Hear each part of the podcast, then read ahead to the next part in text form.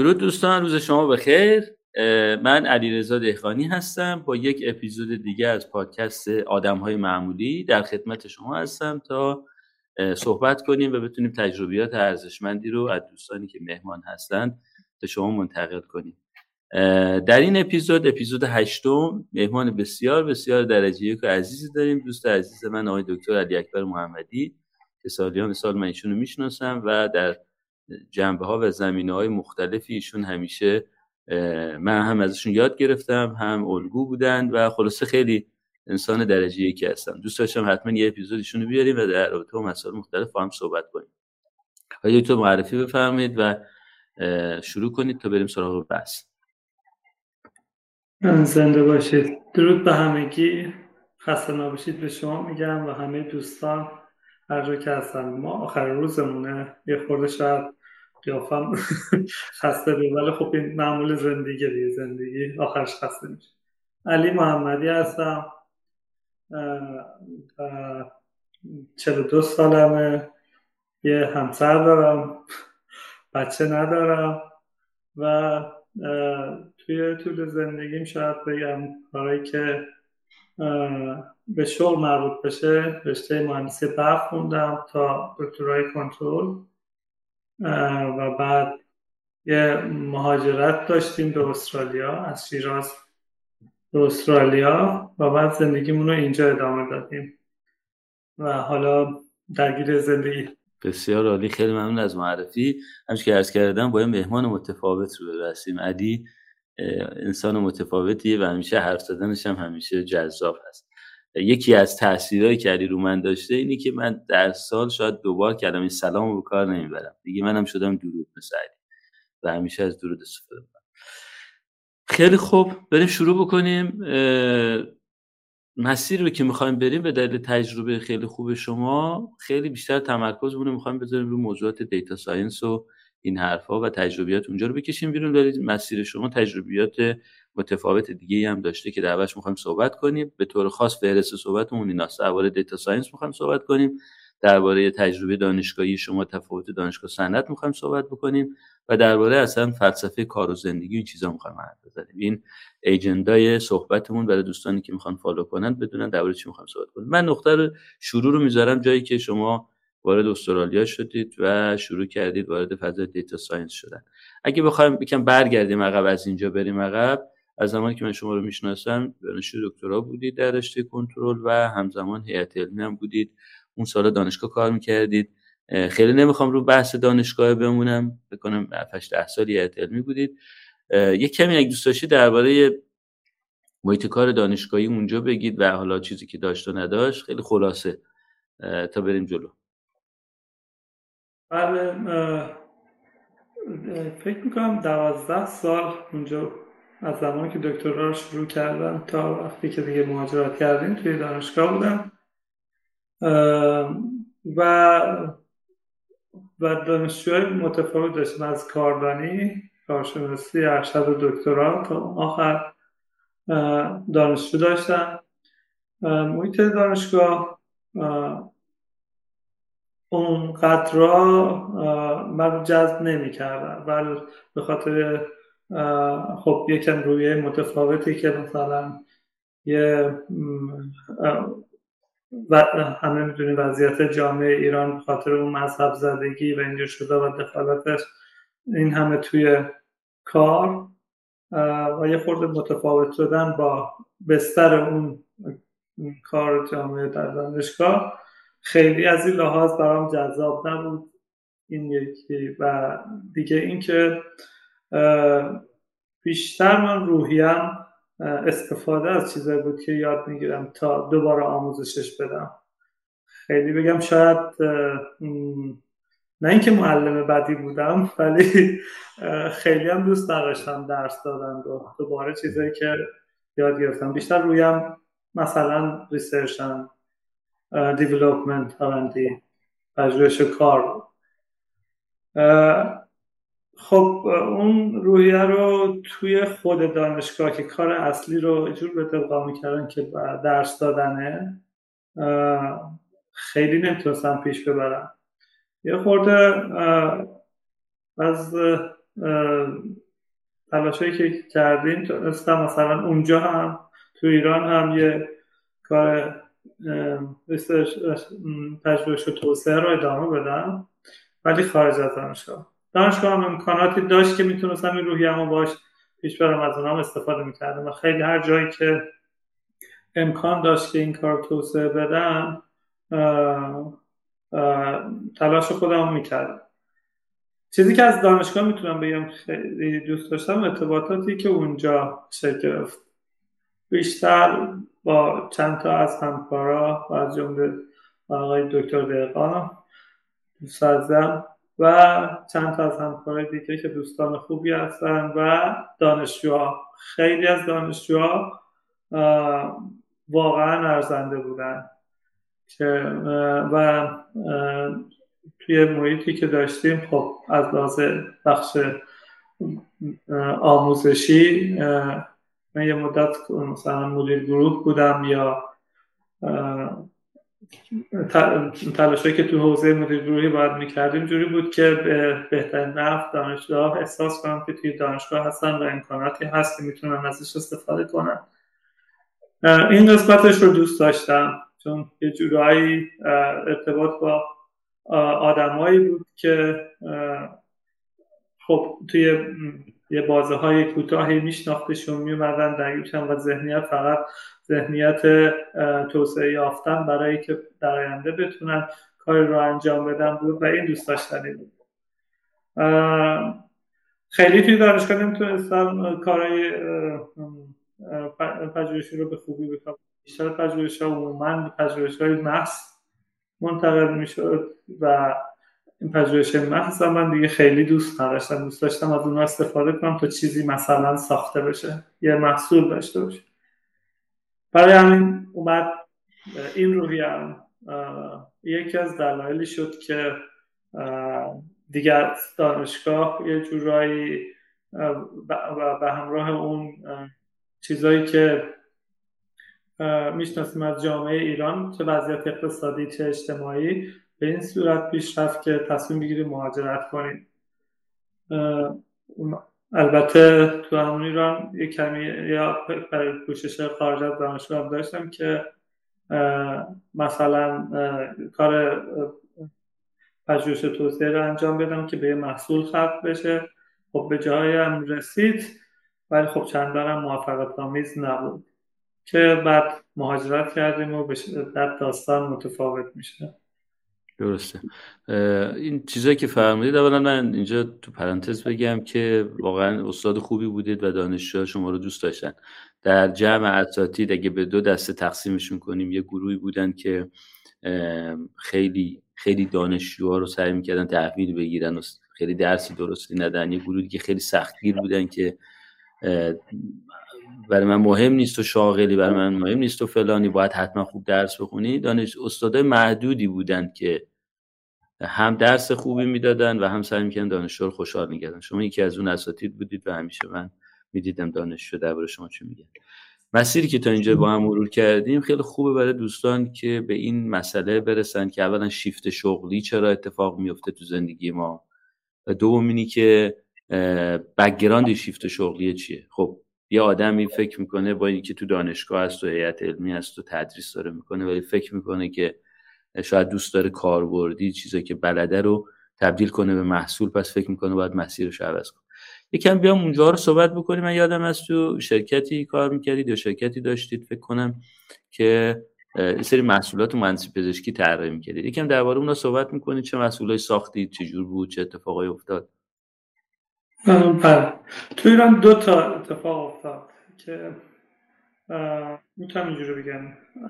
خارج از دانشگاه من تونستم یه شرکت ثبت کنم با یه همکار یکی از دوستا که کارهای شرکت برق رو انجام داد. به عنوان قرارداد شرکت برق بود پیمانکار شرکت برق. و تو زمان به شدت فاصله بود بین کارهایی که با انجام می‌شد و تخصصی که من داشتم. و ازش هیچ نوآوری هم در نمیومد چون در واقع دیگه پژوهشی در کار نبود. یا که نوآوری بکنیم یه سری استاندارد بود که باید رعایت می‌کرد ولی کار دوم با چند از دوستان شروع کردیم یه شرکت بود که پایش پژوهش و بعد ساخت محصول بود.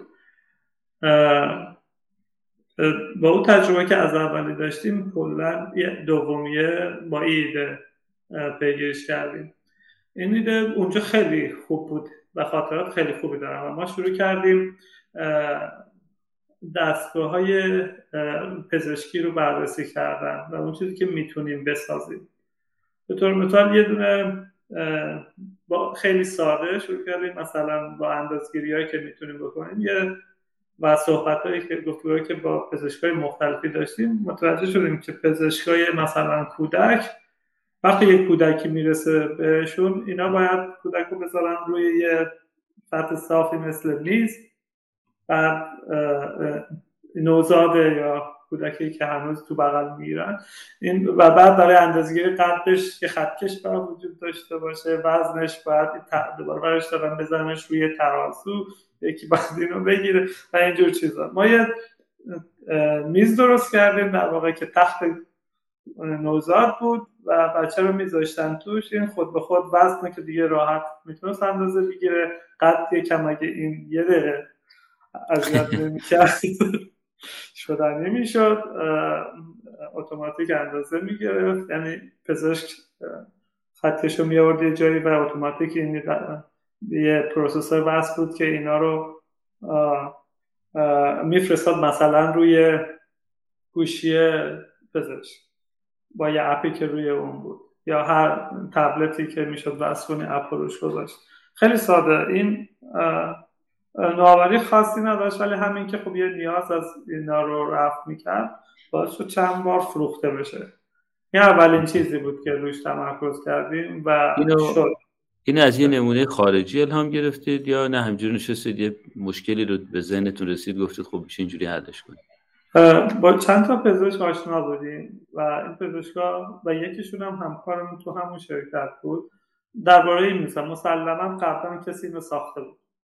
حالا شاید تو ایران خیلی چیز نبود. ولی خیلی مثلا رایج نبود جایی بخرنشنی یا نبود.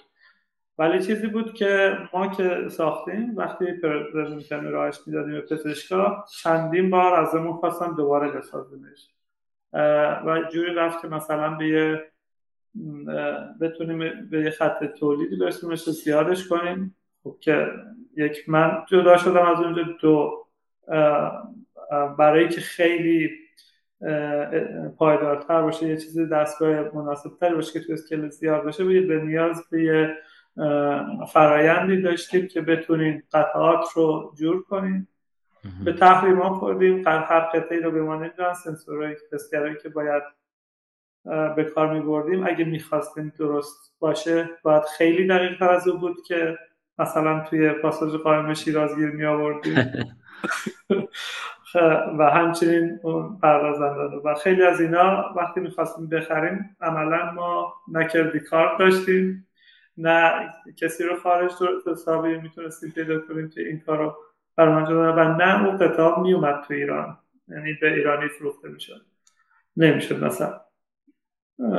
یه مشکلات اینجوری وجود داشت که خب مثلا این یک محصول خیلی تو اولویت نمید رفت سراغ محصولای ساده تر از سمت مثلا این به یه چیزای حتی دوباره طراحی های پیچیده تر ولی اون چیزی که واقعا می‌شد مثلا پایدار روش کار کرد محصول های ساده ای بود.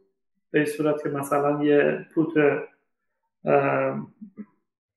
ضد افو کننده خاص برای مصرف پزشکی مثلا پیدا می‌شد و به یه پارچه خاص داده می‌شد و بسته بندی می‌شد که مثلا این به عنوان محصول مثلا می‌تونه فروخت. اینو بیشتر می‌شد فروخت. تا محصولاتی که اون همه نماور داشت یا پژوهش پشتش بود تا یه چیز دقیق و بعد مثلا اون تخت یه چون اتاق برای اتاق بچه بود. چیزایی که تو ایران خیلی قشنگ و درست انجام می‌شد این بود که وقتی باید شکل مناسبی می داشت که بچه که وارد اتاق میشه جذبش بشه. یا مثلا یادم یک گربه رو یک بار روی یک کسی تخت رو کارتونی چسبانده بودیم و توی اتاق دکتر بود. دکتر میگفتش که هر بچه میاد چون توی اندازه بود که بچه ها راحت میدیدنش گفتن جذب گربه می‌شد. سر رو تخته بشینه. و هدف رو زده بود دیگه. ما هدف بود که بچه روی این بشینه گیر بکنه یه دقیقه بخوابه. اینجوری بود. و این کار رو راحت میپذیرفتن بچه ها و یه کمی کار کردن. و بچه ها یه تریکایی داشت که مثلا توی اینجور دیزاین ها خیلی بد شد مثلا کسی که چارچوب نجاری می‌کردن برای تخته. وقتی بهشون می‌گفتی برای بچه است خیلی دیزاین قشنگ درست می‌کردن و خیلی جالب شد. داستان آره. خیلی حیفه که واقعا این همه خلاقیت هست. این همه کار جذاب میشه کرد به خاطر یه محدودیت هایی مثل عدم دسترسی به قطعات مناسب یه چیزایی مثل این. فرصت از دست میره. یعنی فکر کنم می‌تونه حتی نه تنها می‌تونه بر داخل خیلی تولید انبوهی داشته باشه بلکه می‌تونه حتی جمع صادرات هم داشته باشه اینا. دقیقا ما روی صادرات هم خیلی فکر می‌کردیم. ولی خب همزمان شد به تحریم های بیشتر و بعد مشکلات از دستی که متوجه شدیم قطعه که ما می‌خوایم خیلی راحت نیست بکشیش تو ایران. و بعد میگن چرا مهاجرت می‌کنن ملت؟ همه اینا کم کم جمع میشه بعد میشه دلیلت آره من خاطرم از موقع با هم صحبت می‌کردیم. گاهی همین بحثا بود دیگه. پاما یواش یواش به وجود اومده بود که خب حالا باید واقعا رفت. یا اونایی که مثلا چند سال قبلتر از ما رفتن الان جلوترن. کاش ما چند سال قبلتر رفته بودیم. یاد هست؟ این بحثا رو می‌کردیم؟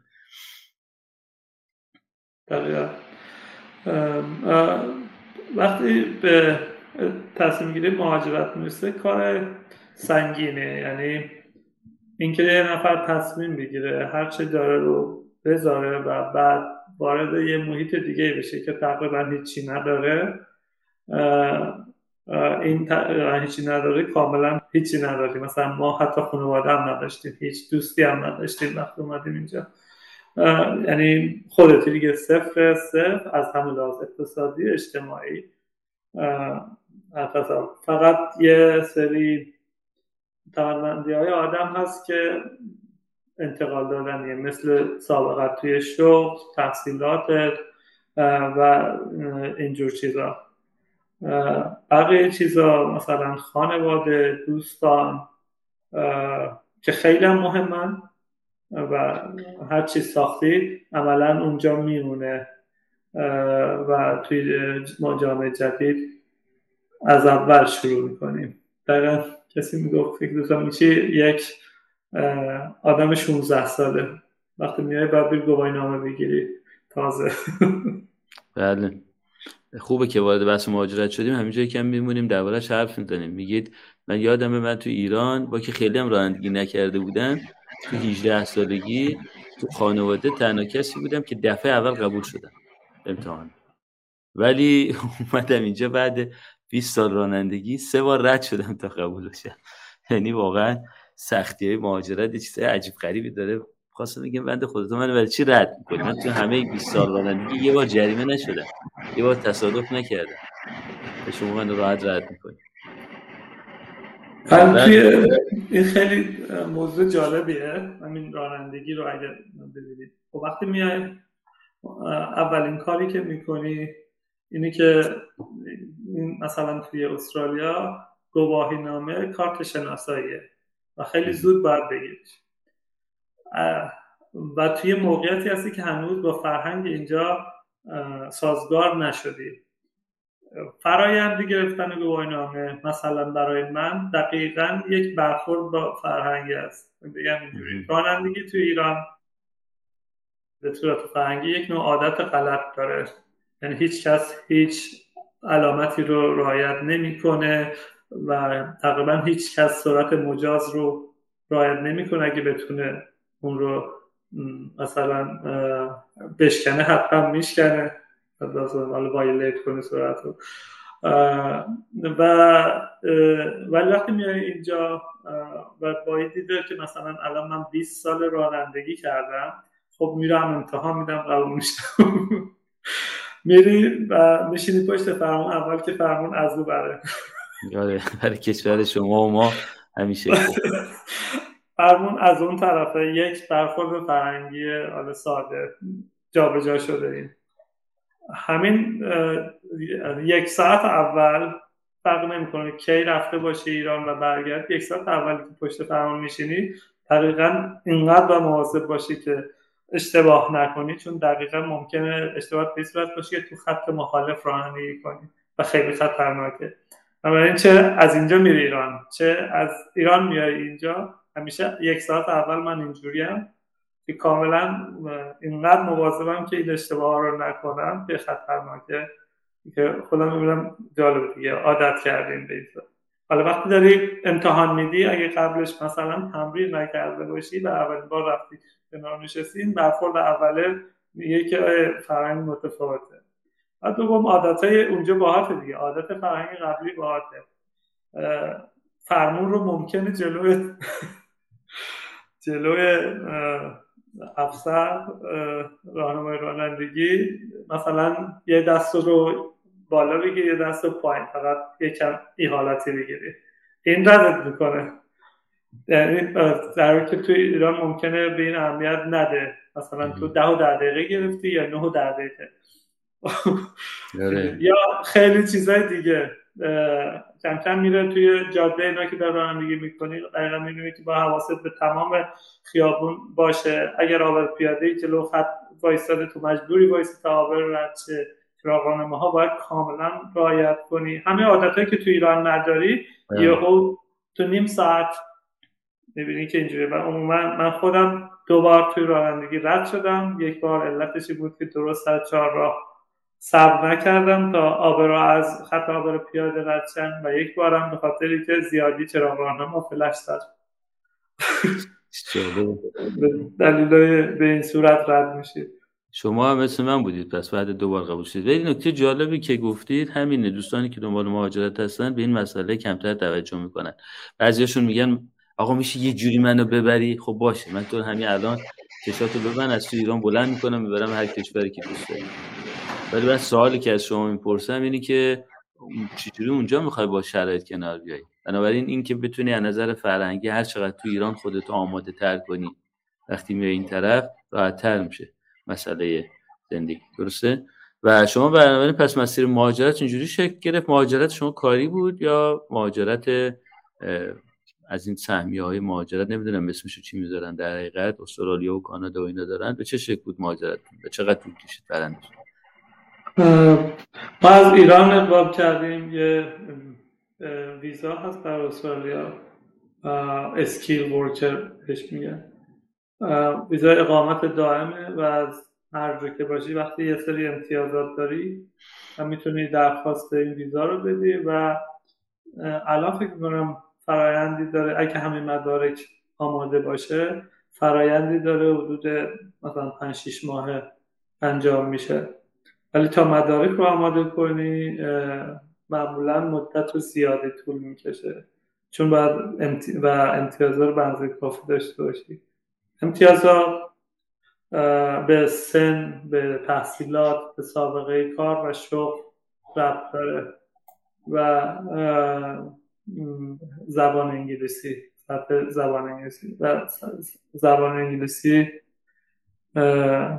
یه آیرس مثلا نمره هفت می‌خواد که باید تو همه اسکیلا داشته باشی و بعد تطبیق دادن مدارک میفرستی به سازمان هایی که تو استرالیا هستن و اونا مثلا تایید می‌کنن که مدارک درستن و بعد می‌تونه درخواست ویزا بدی. بر اساس امتیازی که داری وارد پول میشی و هر ماه فکر کنم یک رو دعوت می‌کنن در به ویزا گرفتن. درست کل فرایند این شکل است.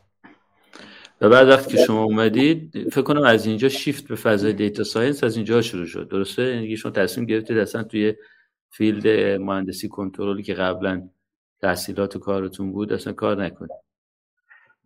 خب برحال مهندس بودیم. خب ولی من مهندسی که کلش توی دانشگاه بوده و شاید بگی یکی دو سال توی این شرکت هایی که ازش حرف زدم کار شبیه پژوهش ساخت انجام داد. از اول من همیشه مهندسی کنترل بودم از کارشناسی ارشد و دکترا. و تخصصم تو ارشد دکتراش شناس مدل سازی و شناسایی سیستم ها بوده. سیستم ایدنتیفیکیشن تا اینجاش من خیلی دور نیستم از داده پژوهی data science به این صورتی که وقتی ما مهاجرت کردیم اینجا من اصلا نمی‌دونستم که باید چه شغلی رو الان اینجا شروع کنم؟ باید پیش فرضی بود که باید برم یه دانشگاه پیدا کنم و اونجا درخواست بدم و مثلا یه اصلا دکترا بخونم وارد سیستم آکادمیک اینجا بشم و بشم استاد دانشگاه. ولی چیزی بود که تو ایران هم من خیلی دوست نداشتم. یعنی این که هول بدی همه رو بشن استاد دانشگاه خیلی هم دوست هر کی میره تا آخر مثلا دکترا می‌گیره دوباره باید بره دانشگاه خیلی برام جالب نبود. بنابراین روزای اولی که اومده بودیم دنبال مهندسی کارهای مهندسی میگشتم. یعنی مهندس این خیلی جالبه که مثلا یه سابقه نوشته بودم که آره من مهندسی برق قدرت کار کردم واقعا کار کرده بودم یه شرکت داشتیم بعد من, من الکترونیک و اتوماسیون بلدم. واقعا بلد بودم کارم کرده بودم. ولی همه اینا تو یه رزومه بود. یه دو صفحه رزومه همه اینا. چون شنیده بودم که خیلی مثلا وقتی دکترا هستی اینا خیلی تو کار مهندسی ممکن راحت ندن دکترا رو بیشتر وقت حذف می‌کردن.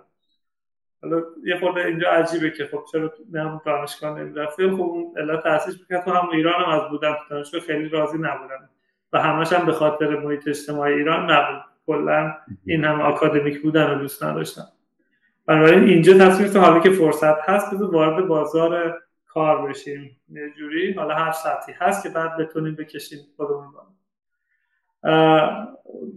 با چند از دوستان که اینجا بودن رزومه رو نشون دادم و اینا گفتن خب تو همه چی هستی الان؟ اینجا خیلی تخصصی تر از اینه. نمی‌تونی هم مهندس قدرت باشی هم الکترونیک هم کنترل. درست که همه اینا رو داری بر بذارم ممکنه خیلی خوب باشی. ولی اینا اصلا نمیشه اینجا اینو فهمید. خیلی تخصصی تر از اینه. هر کاری یه توصیفی داره job description داره و تو باید اسکیلات دقیقا با اونها جور باشه. اگر زیادی باشه اوور زیادی هستی برای این کار کم باشه هم برای اون کار نمیپذیرنت. و هر دو که باید دقیقا کار خودت رو پیدا کنی. خب ما نشستیم خب تغییر دادیم به همون مهندس اتوماسیون هستیم کنترل اتوماسیون. و رزومه رو رو اون پیش بردیم. توی فرآیندی که داشتم این کار رو می‌کردم و یکی دو تا جا هم رفتم مصاحبه متوجه شدم که خب من دارم خیلی از skill امو نادیده می‌گیرم که دوباره برم کار مهندسی رو شروع کنم. و اون اولین skill م پژوهشه. دارم نادیدش می‌گیرم. من باید یه research and development پیدا کنم. خب این ماه دومی بود که رسیده بودیم اینجا و یک ماه گذشته بود. خیلی جالبه. دو تا نکته جالب و مهم تو صحبتتون تا اینجا داشت. یکیش اگه من بخوام در واقع جمع‌بندی بکنم تا اینجا یادتون نره صحبتتون یکیش این رزومه ها. یکی اینکه دقیقا می‌خوای چی کار کنی رو باید سر در بیاری. خیلی خیلی مهم بود. که واقعا من نمی‌خوام برم دانشگاه. من می‌خوام برم اینجا. من نمی‌خوام pure مهندسی باشم می‌خوام research هم باشه یکی دیگه اینی که واقعا استخدام اینجا مثل یه بازیه مثل یه بازی سر قانون داره دیگه نه؟ اگه اینو بزنی دو امتیاز داره اگه اینو بزنی یه امتیاز می‌گیری فلان. استخدام هم اینجوری اینجوری نیست که همینجوری چشم بسته یه شلیکی بکنی نباید بدونی سی وی چی باشه تو چی بنویسی چی ننویسی چقدر بنویسی. خب تا اینجا دو ماه شما صرف کردید تا به اینا رسیدید. خب ماه دوم. فهمیدم که نمی‌تونی اونقدر همه شمول باشی یعنی هر چی بخوای توی رزومه بنویسی. باید دنبال کار خودت باشی و تو مصاحبه هم که می‌رفتی باید دقیقا در راستای همون شغل skill ات ارائه کنی. اگر خارج از او بری عملا ردی خب حالا رسیدیم به این که من یه research development می‌خوام یه position این شکلی موقعیتی که بتونم هم پژوهش باشه هم ساخت باشه. خب توی گشتن ها خیلی اتفاقی توی این اطلاع کاریابی که توی سایت Seek dot com اغلب اینجا اینجوریه از این سایت شروع میشه. هر شغلی بخواد پیدا کنی آره. استرالیا فکر کنم Seek dot com ه درسته؟ آره دقیقا. اصلا ما وقتی بیکار میشیم میریم اونجا میچرخیم دوباره. social media مهندس ها اونجاست احتمالا. خیلی هم خوبه. راحت می‌دونی که هیچ هر همه هر آگهی کاری که بخوام اول تو اینه. راحت می‌تونی همینجا بسنده کنی. لازم نیست این لفظات توی رو بزن خلاصه این میشه که خب همینی که باید دنبال یه همچه چیزی بگردیم تو اون شروع کردم به گشتن. research and development و یه روزی جستجو کردم. من system identification and modeling خیلی دوست دارم. ببینین چی هست. تقریبا همون تقریبا ماه دوم بود که متوجه شدم یه شغلی هست به اسم data science که به skill هایی تا سطح دکترای من خیلی هم مرتبطه یا حداقل با کمی تلاش می‌تونم مرتبطش کنم. در راستای یادگیری ماشینه و هوش مصنوعیه که دوباره اون سیستم و مدلینگ خیلی به هم نزدیکن. در واقع ما همین کارم می‌کردیم تلاش ها بود که ولی دو تا اسکیل می‌خواد که من نداشتم. باید خودم رو میکشوندم به هوش مصنوعی و که بیشتر یه چیزی تو شاخه های مهندسی کامپیوتر رایانه نرم افزار و یادگیری ماشین. من basic هاشو داشتم یعنی از یادگیری ماشین فراوون الگوریتما رو خونده بودم مدل سازی رو می‌دونستم سیگنال رو همه بقیه می‌دونن چیه. ولی سیگنال ها توی اون زمینه science متفاوت میشن. دیگه فقط سیگنال الکتریکی ولتاژ و جریان نیست. دیگه میاد تو اینکه گفتارم هست تصویرم هست نمی‌دونم نوشتارم هست سیگنال ها میشن اینجوری. و متریک های دیگه که اندازگیر گرفته میشه فقط با پرسیدن از آدم ها مثل چیزی که تو پژوهش های میدانی سروی ها انجام میشه و از این دست چیزا. و لازمه این که بتونم توی زمینه کار بکنم این بود که دو تا tool رو بلد باشم توی استرالیایی یکیش زبان پایتون برنامه‌نویسی پایتون. من با متلب کاملا آشنا بودم سی پلاس پلاس رو خیلی خوب می‌دونستم. ولی من نمی‌خواستم برم مثلا developer programmer بشم. کد نوشتن. بازم می‌شد تخصص چیز پژوهش باید توش باشه. و شاخه‌ای که پیدا می‌شد می‌شد و به من نزدیک بود می‌شد data science که من skill هاشو داشتم پایه ها فقط ابزاراشو نداشتم. ابزارها یکی زبان پایتون برنامه‌نویسی پایتون و دیگری زبان SQL برای دیتابیس کار کردن. خب ماه دوم بودیم. و فشارهای وقتی میای مهاجرت فشار این که خب تو درآمد نداری. دو ماه گذشته هرچی از ایرانم پول میاری اینجا دقیقه پاس کن علی. اینجا دقیقه پاس کنیم. خیلی خیلی نکته مهمیه که اینو حتما تاکید کنیم. ما داریم درباره یک تغییر مسیر شغلی حرف می‌زنیم. تغییر مسیر شغلی لازم اولش اینه که بدونی تو چی می‌خوای. این نیست که فقط آقا این رشته پول داره شغل هست. خب اگه تو رفتی دوست نداشتی چی؟ اگه تو به تواناییشو نداشتی چی؟ و گیر می‌کنی توش. و دو مرتبه باید از اول عوض کنی. تغییر مسیر شغلی مثل مهاجرت هست همینجوری که از اینجا می‌کنی میری کشور دیگه. تو زندگی و مسیر شغلی تو می‌خوای عوض کنی بری یه کار دیگه. مثال خیلی قشنگیه مثال علی که داره نشون میده چجوری خودشو کشف می‌کنه. چجوری می‌فهمه من اینو نمی‌خوام من نمی‌خوام مهندس اینجوری باشه من می‌خوام پژوهش توش بشه من می‌خوام این باشه. بعد گام بعدی جالب تو داستان علی اینه که داره میگه آقا من فهمیدم اینا رو لازم دارم به خودم اضافه کنه اینا رو خواستم حتما highlight کنم برای دوستان که بدونن چقدر یعنی کسی که این زخم رو خورده می‌فهمه اینا چقدر مهمه خواستم highlight ش کنم گفتگوی ویدیویی این اپیزود رو می‌تونید در کانال یوتیوب آدم های معمولی ببینید. و خوشحال میشیم نظرتون رو درباره پادکست و این اپیزود در بخش کامنت با ما در میون بذارید. خب ادامه بدیم. رسیدیم به جایی که خب حالا تو باید اینا رو اضافه بکنی ولی با زندگی چی کار کنی؟ باشی کم گرسنه چی کار کنی؟ وقت می‌خواد یاد گرفتن. و یاد گرفتن باید عمیق بشی برای که یاد گرفتنی که برات اثر داشته باشه. کار ژرف می‌خواد. یعنی باید خودت رو ویژه کنی به این تا یاد بگیری خب یاد گرفتن از ترسی نداشتم از همین عمر یاد گرفتیم.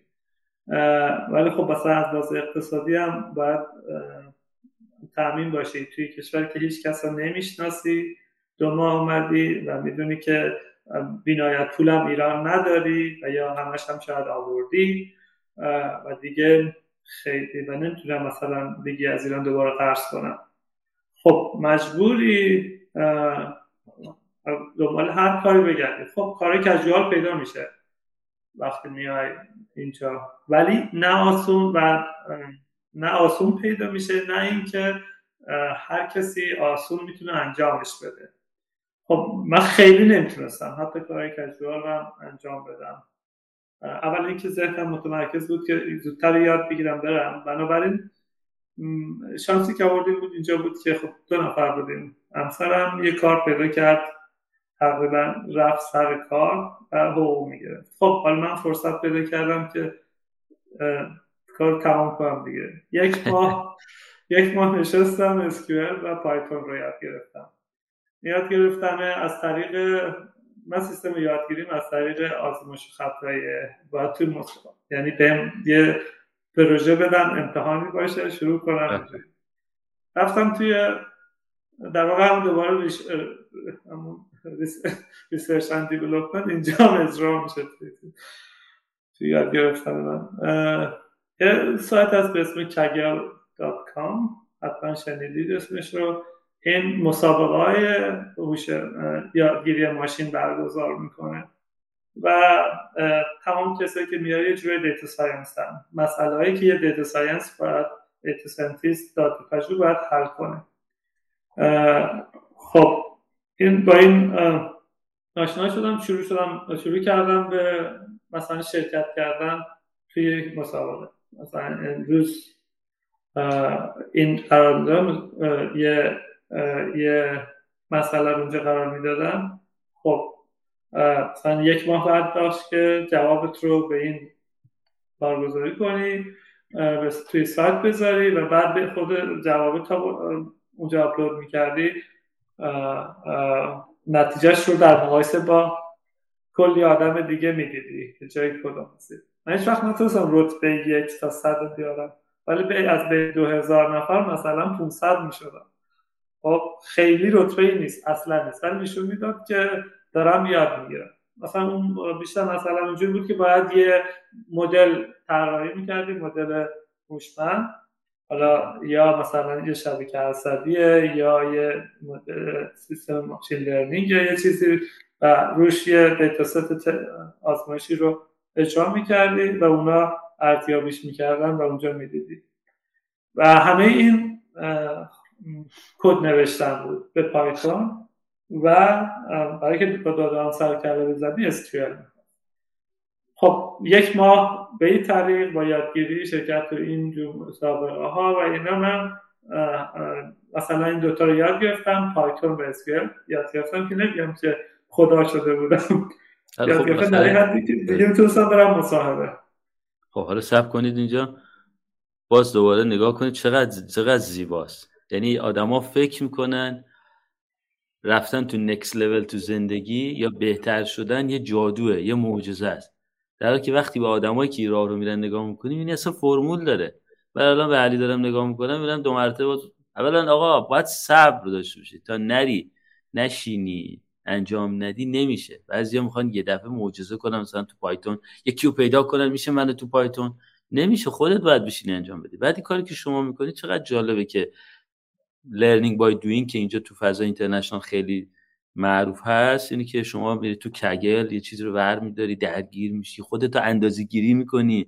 خیلی خیلی قشنگه. یعنی این همونه که تو می‌تونی بگی که من الان نرسیدم بهش ولی می‌دونم مثلا سه ماه دیگه می‌رسم به فلان جا. این این خیلی من حیفم میاد شما رو pause نکنم اینا رو highlight نکنم. بالاخره شغل معلمی هم ایجاب می‌کنی کارا رو بکنیم خب بریم جلو. اینجا رسیدیم. جایی که دیگه الان شما می‌تونی apply کنی. میگه الان من یه چیزای بلدم تو سیوی می‌تونم بیارم کار قبلی هم دارم. الان دیگه بریم جلو. الان ما سومی. که مار میشونم چون جالب اتفاقایی که بعدا خودم بازبینی می‌کردم میدم چقدر جالب بود. بعد خب و می‌رفتم مصاحبه اینجا توی سیدنی برای ولی خب هنوز اسکیلام توی دیت ساینس و مهندسی رایانه برنامه نویسی مخصوصا خیلی ضعیف بود. می‌تونستم حرف بزنم بگم اینا. ولی مثلا و یا اگه به این پروژه می‌دادن می‌گفتن دو روز وقت دادی این رو می‌تونستم انجام بدم. ولی خیلی توی مسابقه موفق نبودم. اولین دلیلش زبان انگلیسی بود. خیلی با زبان انگلیسی خوب نیومده بودم اینجا. یعنی در واقع فرصتی نبود دیگه. و باید با این کلنجا می‌رفتم. زبانم خوب می‌کردم یعنی می‌شد دیگه وسطش بود. وقتی میای اینجا هم دیگه هر چی زبان بلدی از ایران بلدی چون اینجا نه وقتشو داری نه جایی هست که تو خیلی بری این کار بکنی. واقعا وقت نداری برای این کار. مثلا نمی‌تونی سه ماه بشینی فیلم نگاه کنی یا بری کلاس که بعد برم دنبال کار بگردم. تو از اول یه کار باید داشته خلاص این هم شده بود یه چیزی که به یک از باعث شد به یک از آرزوام برسم و این بود که شروع کردم کتاب گوش کردن صحبت کردن و بهتر کرد. شاید لیسنینگ هم یکم بهتر کرد. خب، ولی صحبت کردنم خیلی تعریفی نداشت. خلاصه شروع کردم کتاب یه اکونت آدیوبل گرفتم تقریبا اینجا ماهی 15 دلار ولی می‌تونی ماهی یه کتاب داشته باشی ازش خب اینجا شروع کردم کتاب گوش کردن. و هر کتاب توی قفسه کتاب فروشی ها قسمت من علاقمندم به social science و اینا. و هر این کتاب میدم اونجا هست. خب توی می‌گرفتم و تمام وقتی که مثلا می‌رفتیم پیاده روی یا جایی می‌رفتیم که مسیر زیادی بود. برای مصاحبه باید یه ساعت سوار قطار می‌شدم. یا هر تو خونه تنها بودم وقتی شده بود که می‌تونستم شروع می‌کردم کتاب گوش کردم خب اینم یه فرایند گام که دوباره با همه این چیزهایی که بود تو مصاحبه به فهمی که تو خیلی اصلا نمی‌فهمی چی میگن. بعد بخوای جوابشون لحظه استرالیایی هم یه لحظه خیلی بدیه. و برای این کسی که انگلیسی رو تو ایران یاد می‌گیرن وقتی میاد اینجا خیلی عجیبه. کلمه ها اونجوری که یاد گرفتیم تلفظ نمیشن اینجا. و بیشتر وقتا خیلی تند حرف می‌زنن و تلفظشون متفاوته و بعضی کلمه و فعلا رو می‌خورن و تو نمیشنوید مشکلات با اینا بود. بقیه ولی کلا خیلی لحجه بدی. اصلا لحجه رسایی نیست. تا عادت بکنید طول می‌کشه. و این شد که این فرایندم شروع کردم. به این طریق و به یکی از آرزوام رسیدم ماه چهارم پنجم می‌تونستم یه رمان رو کامل گوش کنم به انگلیسی. یه آرزوی همیشگی تو زندگیم بود که کتاب انگلیسی رو تا آخر گوش کنم و بفهمم. حالا بفهمم که اون موقع مثلا هفتاد درصدش رو می‌فهمم. خب خیلی خوب بود که به صفحه دو رسیده خسته نمی‌شدید اون وقت اصلا نفهمی زود میذاشت کنم آره. به این توی فرایند کار پیدا کردن به این که باید اسکیلامو بهتر کنم. ولی هنوز شغل ثابتی نمی‌تونستم بگم. که مصاحبه درست در نمیومدم گشتم و توی سایت آنلاین گفتم یه کار موقتی پیدا کردم یا اینجور چیزا. و تو سایت آنلاین تونستم کاریابی آنلاین یه پروژه بگیرم برای اولین بار. یادم این پروژه scrape کردن اطلاعات صفحه روی چیز بود. از این شروع شد فکر کنم اسم سایت Upwork بود اون موقع. سایت freelancing در واقع. آره. من اونجا رزومه آره یه سایت freelancing بود. و رزومه هم پر کردم به عنوان data scientist و نوشتم و تونستم مثلا بعد از یکی دو هفته که توش فعالیت می‌کردم و و با اون سابقه که از شرکت تو مسابقه Kaggle درست کرده بودم و چهار پنج پروژه بود و توی کتاب یه جا این کدایی که نوشته بودم خیلی جالبه. الان که میرم اون کده اولی که تو کتاب نگاه کنم می‌بینم چقدر بیسیک و خودم خندم. می‌کنه اونجا گذاشتم و خلاصه با همه این سابقه که سرهم کردم تونستم اولین پروژه رو تو استرالیا بگیرم و برای یک نفری که توی آمریکا بود و داشت یه پروژه رو چیز می‌کرد اونجا. و اون شد که تقریبا تونستم هفته چند صد دلار داشته باشم که برای خرج زندگی معمولی خوب بود. و دیگه تقریبا راحت شدیم از در درآمدی. و کار دیگه بعدش اومد به جای کسی که هم آقایی که براش کار رو انجام می‌دادم توی آمریکا گفتش که یه وقتی بیا آمریکا مثلا شیش ماه اینجا باشه و فلان این چیزا که داستان اونم میگن که به بس رسیدیم ما. خلاصه رسید به پروژه های بیشتر توی همون آپور که خیلی شد. دیگه شد چیزایی که خودم دوست داشتم.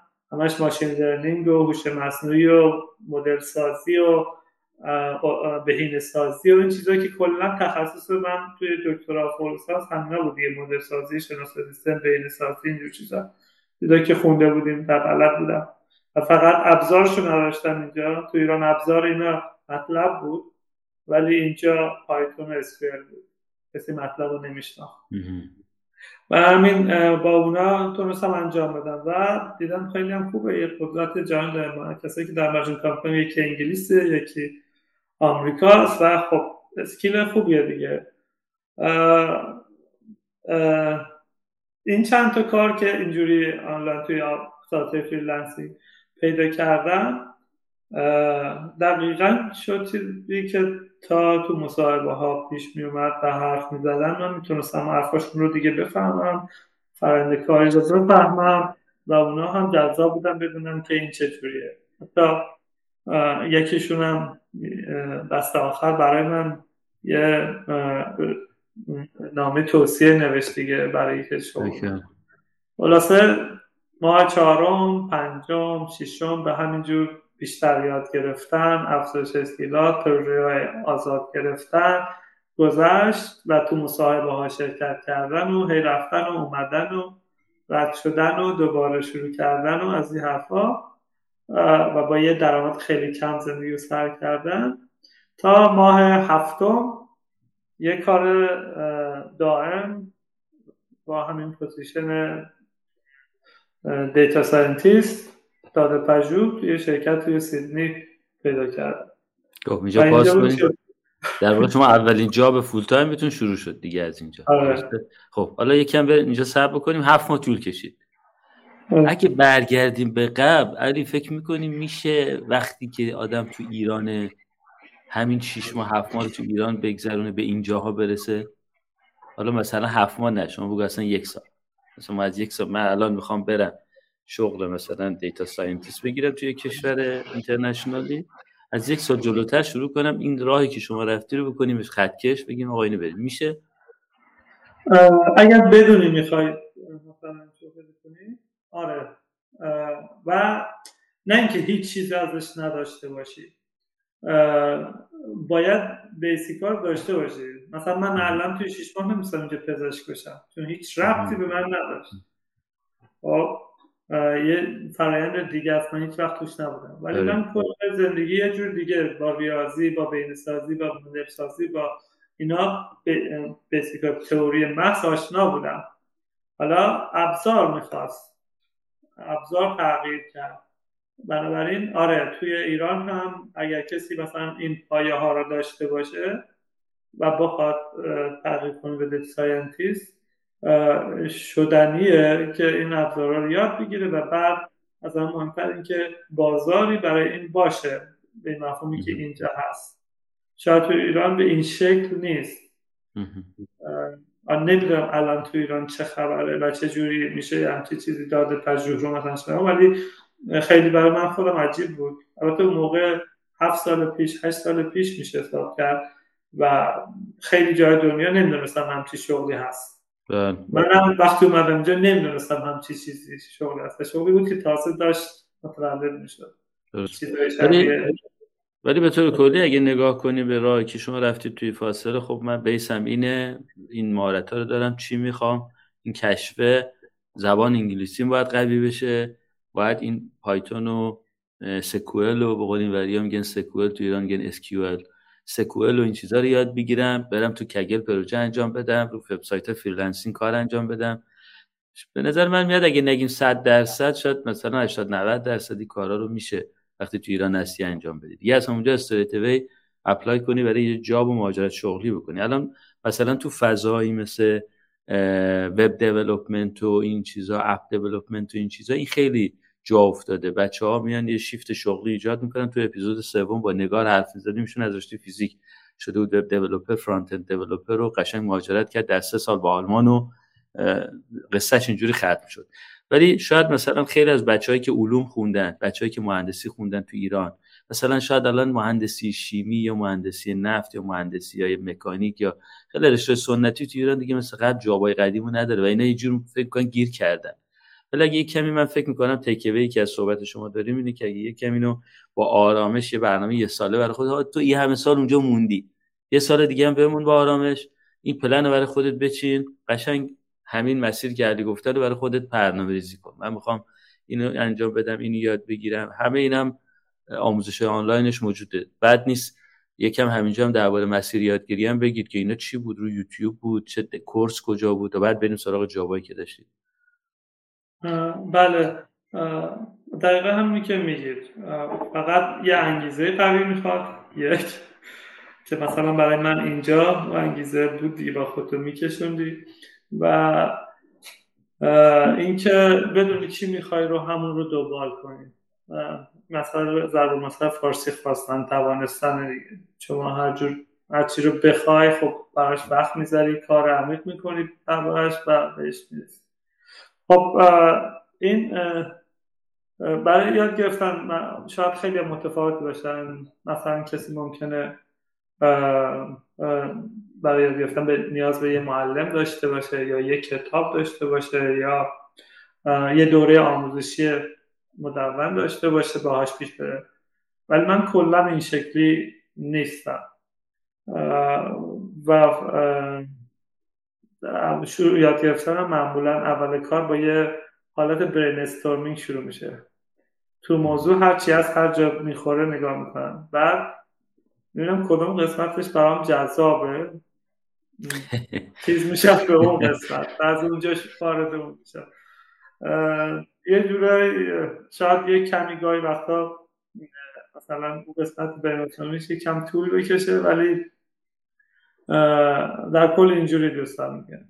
از برای یاد گرفتن مثلا پایتون یادم یه کتاب خوندم که یادگیری ماشین بود. در واقع اسم کتاب رو یادم نمیاد ولی یه نویسنده معروف استاد معروف یادگیری ماشین نوشته بود تو اون یه مثالای داشت که با پایتون می نوشت در واقع مسائل بین سازی مدر سازی یادگیری ماشین اینجور چیزا رو با پایتون شروع کرده نوشته بود. کدا رو مثلا قبلا شاید من تو پایتون شاید تو مطلب نوشته بودم ولی الان میگه زبان پایتون این کتاب مثلا شاید بگی هزار صفحه بود. خب چون دوست داشتم تمام بشه یه هفته ای و با همه کاراش صبح نشستیم آخرش پایتون می‌دونستم. این خیلی هم جالب بود. اسکیول هم همین داستان رو پیش رفت. اسکیول یه خورده از چیزی که زبان برنامه‌نویسی که من مثلا تو مطلب یا سی دیده بودم متفاوت بود. برای همین یه دوباره یه کتاب برداشتم. کتابم که میگم من همیشه آنلاین رو صفحه این کتاب برندی نیست معمولا پی دی اف چیزیه. اونو شروع کردم خوندن و مسئله حل کردن دوباره اونم یه هفته رسید. این که میگم حالا من وقتی برسم اون مرحله که حالا مثلا این خوبه و می‌خوام یاد بگیرم دوست دارم اونو با یه کتاب بخونم. چون کتاب به نظرم یه حالت سازمان یافته ای داره که از آخ از صفر تا صدش رو پیش میاره و باش پیش رفتن. همین ذهن را هم به همین صورت منظم به درستی پیش می‌بره. چون می‌خواه اولین دیدارت باشه با یه پدیده که تا حالا ندیدی بنابراین ذهن در موردش درست گرفته و شکل بگیره. و چیزی که در مورد برنامه نویسی مهمه اینه که و خوبه که هر کسی شروع می‌کنه بدونه. برنامه نویسی یه چیز تجربیه و شما با یه شب و دو شب و یه هفته و یک ماه یه برنامه نویس حرفه ای نمیشید و باید زمان بگذره و توی کار تجربتون زیاد میشه. و اینم میگن تجربه همراه با زمان دیگه نه؟ اگه زمان پیش نره و شما کار نکنید تو زمان تجربه اتفاق نمیفته حالا مثال می‌زنم کدی که گفتم اول مثلا وقتی که من کار اول باش گرفتم مثلا ماه چهارم پنجم من آپلود کردم به گیتابم اون رو مثلا یک سال بعد یا سه سال بعد که از اون شغل اولی اومدم بیرون نگاه می‌کردم خندم می‌گرفت که چقدر بد نوشته شده. این و نشون می‌داد که من چقدر تجربه زیاد شده. بکه مثلا که تجربتون زیاد میشن با فقط نگاه کردن بالا تا پایین پنجاه خط یا می‌فهمید چیه. و اینا همش تجربه است. بنابراین شاید توسعه می‌تونم بکنم به هر کسی که می‌خواد برنامه نویسی صبر داشته باشه. برای برنامه نویسی تجربهش رو زیاد کنه که یعنی باید یه زمانی بگذره و تو کار کرده باشی تو اون زمان.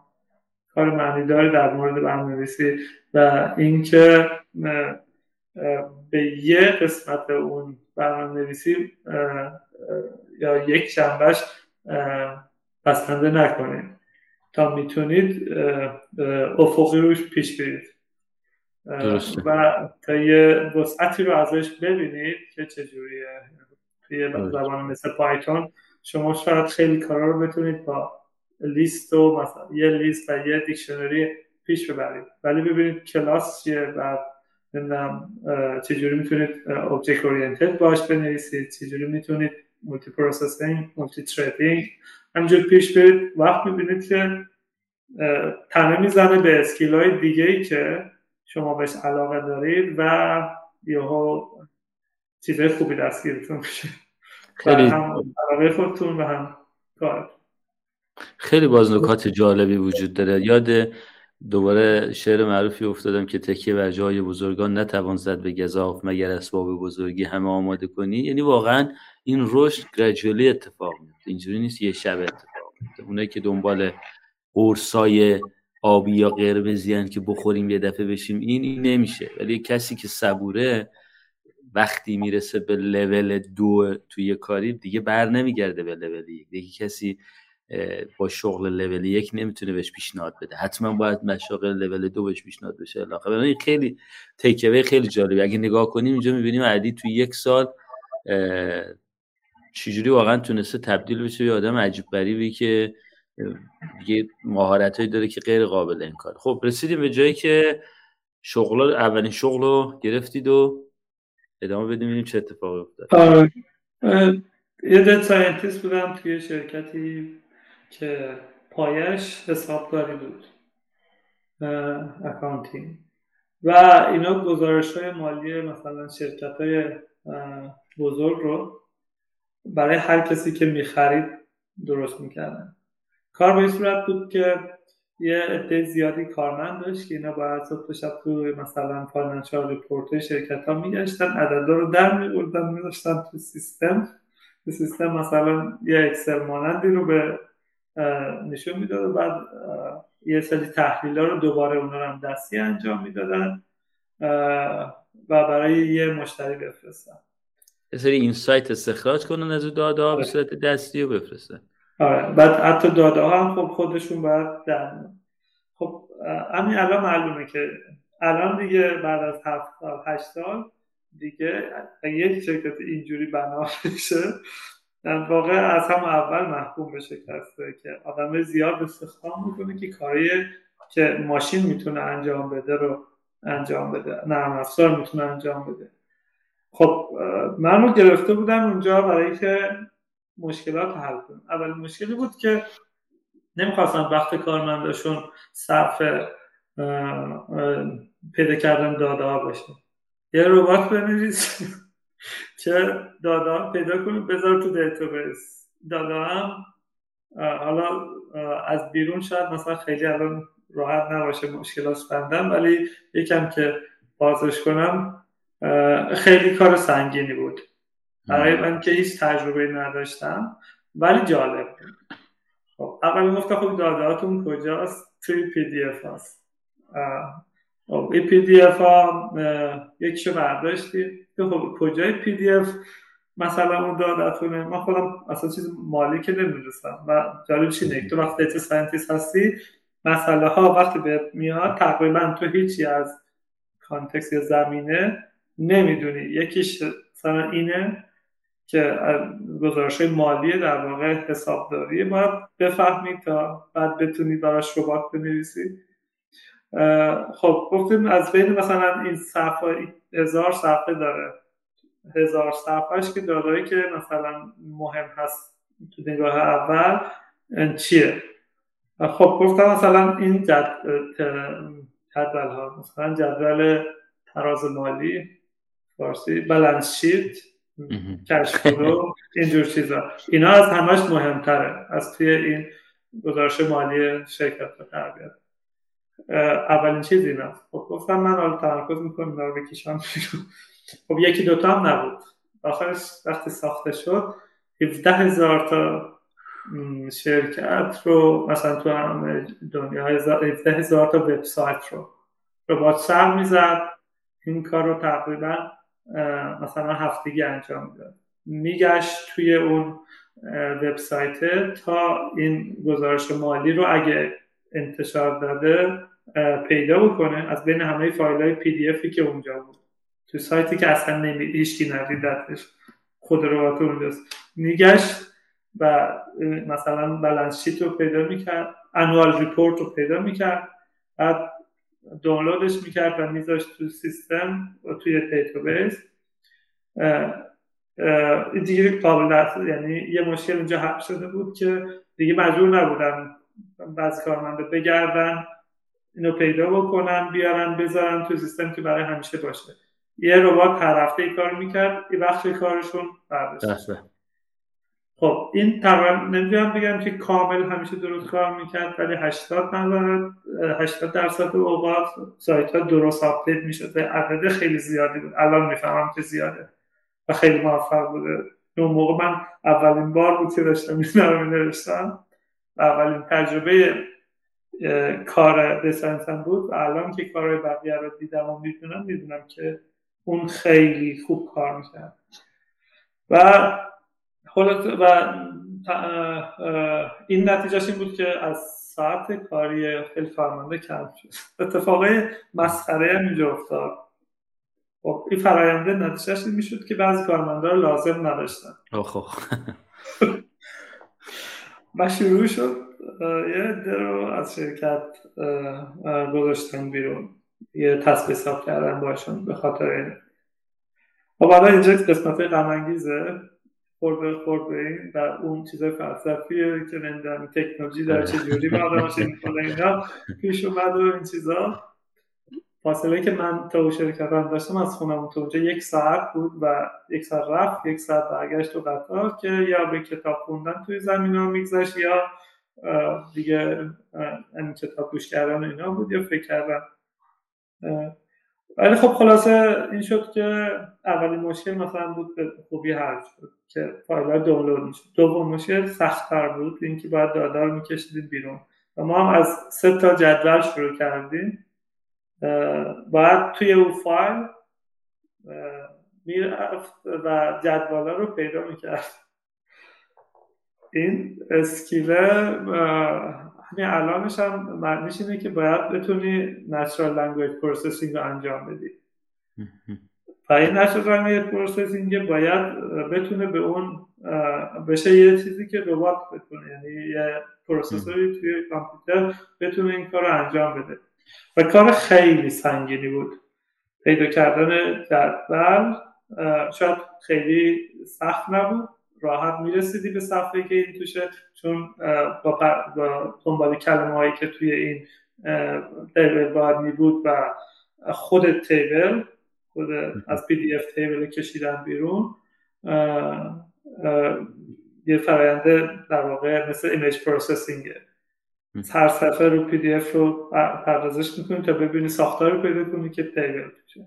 پس یه دو تا موضوع سنگین اومد تو اون کار اول من اینا. هم همش که دارم میگم مثلا تو سال اول داره اتفاق میفته پردازش تصویر پردازش نوشتار پردازش تصویر بعد اینا رو به هم ربط دادن. بعد جدول رو پیدا کرده بودیم. و همینا یه من تنها نفری بودم که مسئولش بودم. شرکت خیلی بزرگ نبود و اون هم شنیده بودن که آره data scientist هم می‌تونن این کار بکنن. خب پس یکی بگیریم انجام همه جدول رو پیدا کرده دسته فایل ها و سطراش رو وارد دیتابیس می‌کردیم.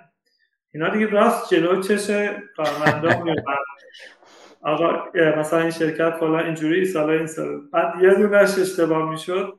اونا کلیک می‌کردن این اشتباهه. سیستم جوری رفت که با کلیک کردن اونا من ببینم چی چیه چی کجا داره اشتباه می‌کنه من اصلاحش کنم. خیلی سنگین می‌شد. نتیجه این رسید که جدول مثلا از جاهاش درست اکسترکت نشده استفاده نشده بود. سطر با هم مثلا مرج شدنشون اینا یه فرو سخت بود. خلاص مشکلات بگم که از این دست اومد و تو مشکلات ها من تونستم خیلی اسکیلر رو پیشرفت بدم. طرز تصویر رو اومد نمی‌دونم طرز نوشتار رو خیلی خوب تونستم یاد بگیرم. framework ها دیگه میشناختم. با پدیده های مثل language model رو تو computer vision object detector ها و فلان این چیزا و پیاده کردن چیزی ازشون استفاده کردن. و خیلی زمینه دیگه پردازش distributed توضیح و همه این چیزا. بعدم تنه به زنه اینا همزمان شد که همه چیز رو توی کلاود دیپلوی کردن و فلان اینا. هم همزمان جهان داشت باش پیش میمون همه اینا باید تو همین هفت سال من بیافته و خیلی دیگه همه چی میومد دیگه. بشه سرعت بیاد می‌گرفتی. ولی خب دیگه چون وقتی بیسیکاش داری و یکم علاقه باشه خیلی راحت میاد. تا برسیم به بحث سیکیوریتی و اینجور چیزا که دیگه خلاصه این شرکت به این صورت گذشت و با این اپا و کم و بیش قسمت های بعدیش که مثلا داده ها رو درست کشیدن بیرون تا جای خیلی خوب پیش رفت. حداقل اینجوری شده بود که به کارمندا ریکامند می‌کرد که فلان داده ها فلان صفحه صفحه رو می‌برد جلوشون. و مقایسه کنن با جدوله که کشیده بیرون و اونا راحت به این صورت بود می‌تونن یعنی همکاری بین آدم و ماشین خیلی مشکلات رو بهتر کرده تا دیگه خب، رسیدیم به جایی که من تصمیم گرفتم از اونجا برم. خب اینجا پاس کنید. چند تا نکته جالب و مهم هست که هایلایتش کنی بعد نیست. یکیش نگاه شرکت های سنتی و کوچیک به تکنولوژی هاست که معمولا اونا خیلی سخت همین دیگه. یه, یه مهندس میارن میگن که دیگه داریم خیلی هزینه می‌کنیم. دیگه تو هر کار می‌خوای بکنی تو یکی بکن. این اینو باید توجه داشته باشید بچه ها اگر دوست دارن برن جای کار کنن باید به این توجه کنن که شرکت های کوچیک شرکت های سنتی تر همچین محیط رو براشون درست می‌کنه. ولی از اون طرف هم فرصت یادگیری خیلی زیادی داره. یعنی شما میری با بیل و کلنگ میری تو هر چی دستت میاد خودت می‌تونی بکنی بسازی. ولی وقتی مثلا من تو اینتل کار می‌کردم قرار بود یه الگوریتمی رو رو hardware develop کنیم با سی پلاس پلاس الگوریتم در واقع event detection بود. اگه یه چیزی جلو کامرا اتفاق میافتاد کامرا اینو تشخیص بده و به سیستم فرمان بده که از stand standby بیاد بیرون. بعد اون کاری که قرار بود من پیاده کنم یه patent ی بود که اینتل هند ثبت کرده بود. ما باید اجرا می‌کردیم. کاری که من تو پی انجام داده بودم خیلی بهتر از این بود. و من با رئیس صحبت کردم گفتم ببین این کاری که من کردم بیا خودت هم ببینی خیلی بهتره. بیا اینو پیاده کنیم به و گفت نه این همین تصویب شده باید این انجام بدی صحبتی هم نیستش. تفاوتش با کار تو کمپانی بزرگ این چیزا هست. ولی باز کماکان استقبال علی از همین سختی ها و این مسیر رشته نکته دومی بود که من خواستم highlight ش کنم. برای که سریعتر بریم شما بعد از یه روز کاری بوده من نگه ندارم بریم جلو. خب از اونجا تصمیم گرفتید بیاید بیرون. به همین دلیل دیگه خب یه مثال هست که data scientist بیشتر از دو سه سال توی 18 ماه اصلا آمارش 18 ماه متوسط و من سه سال اونجا بودم.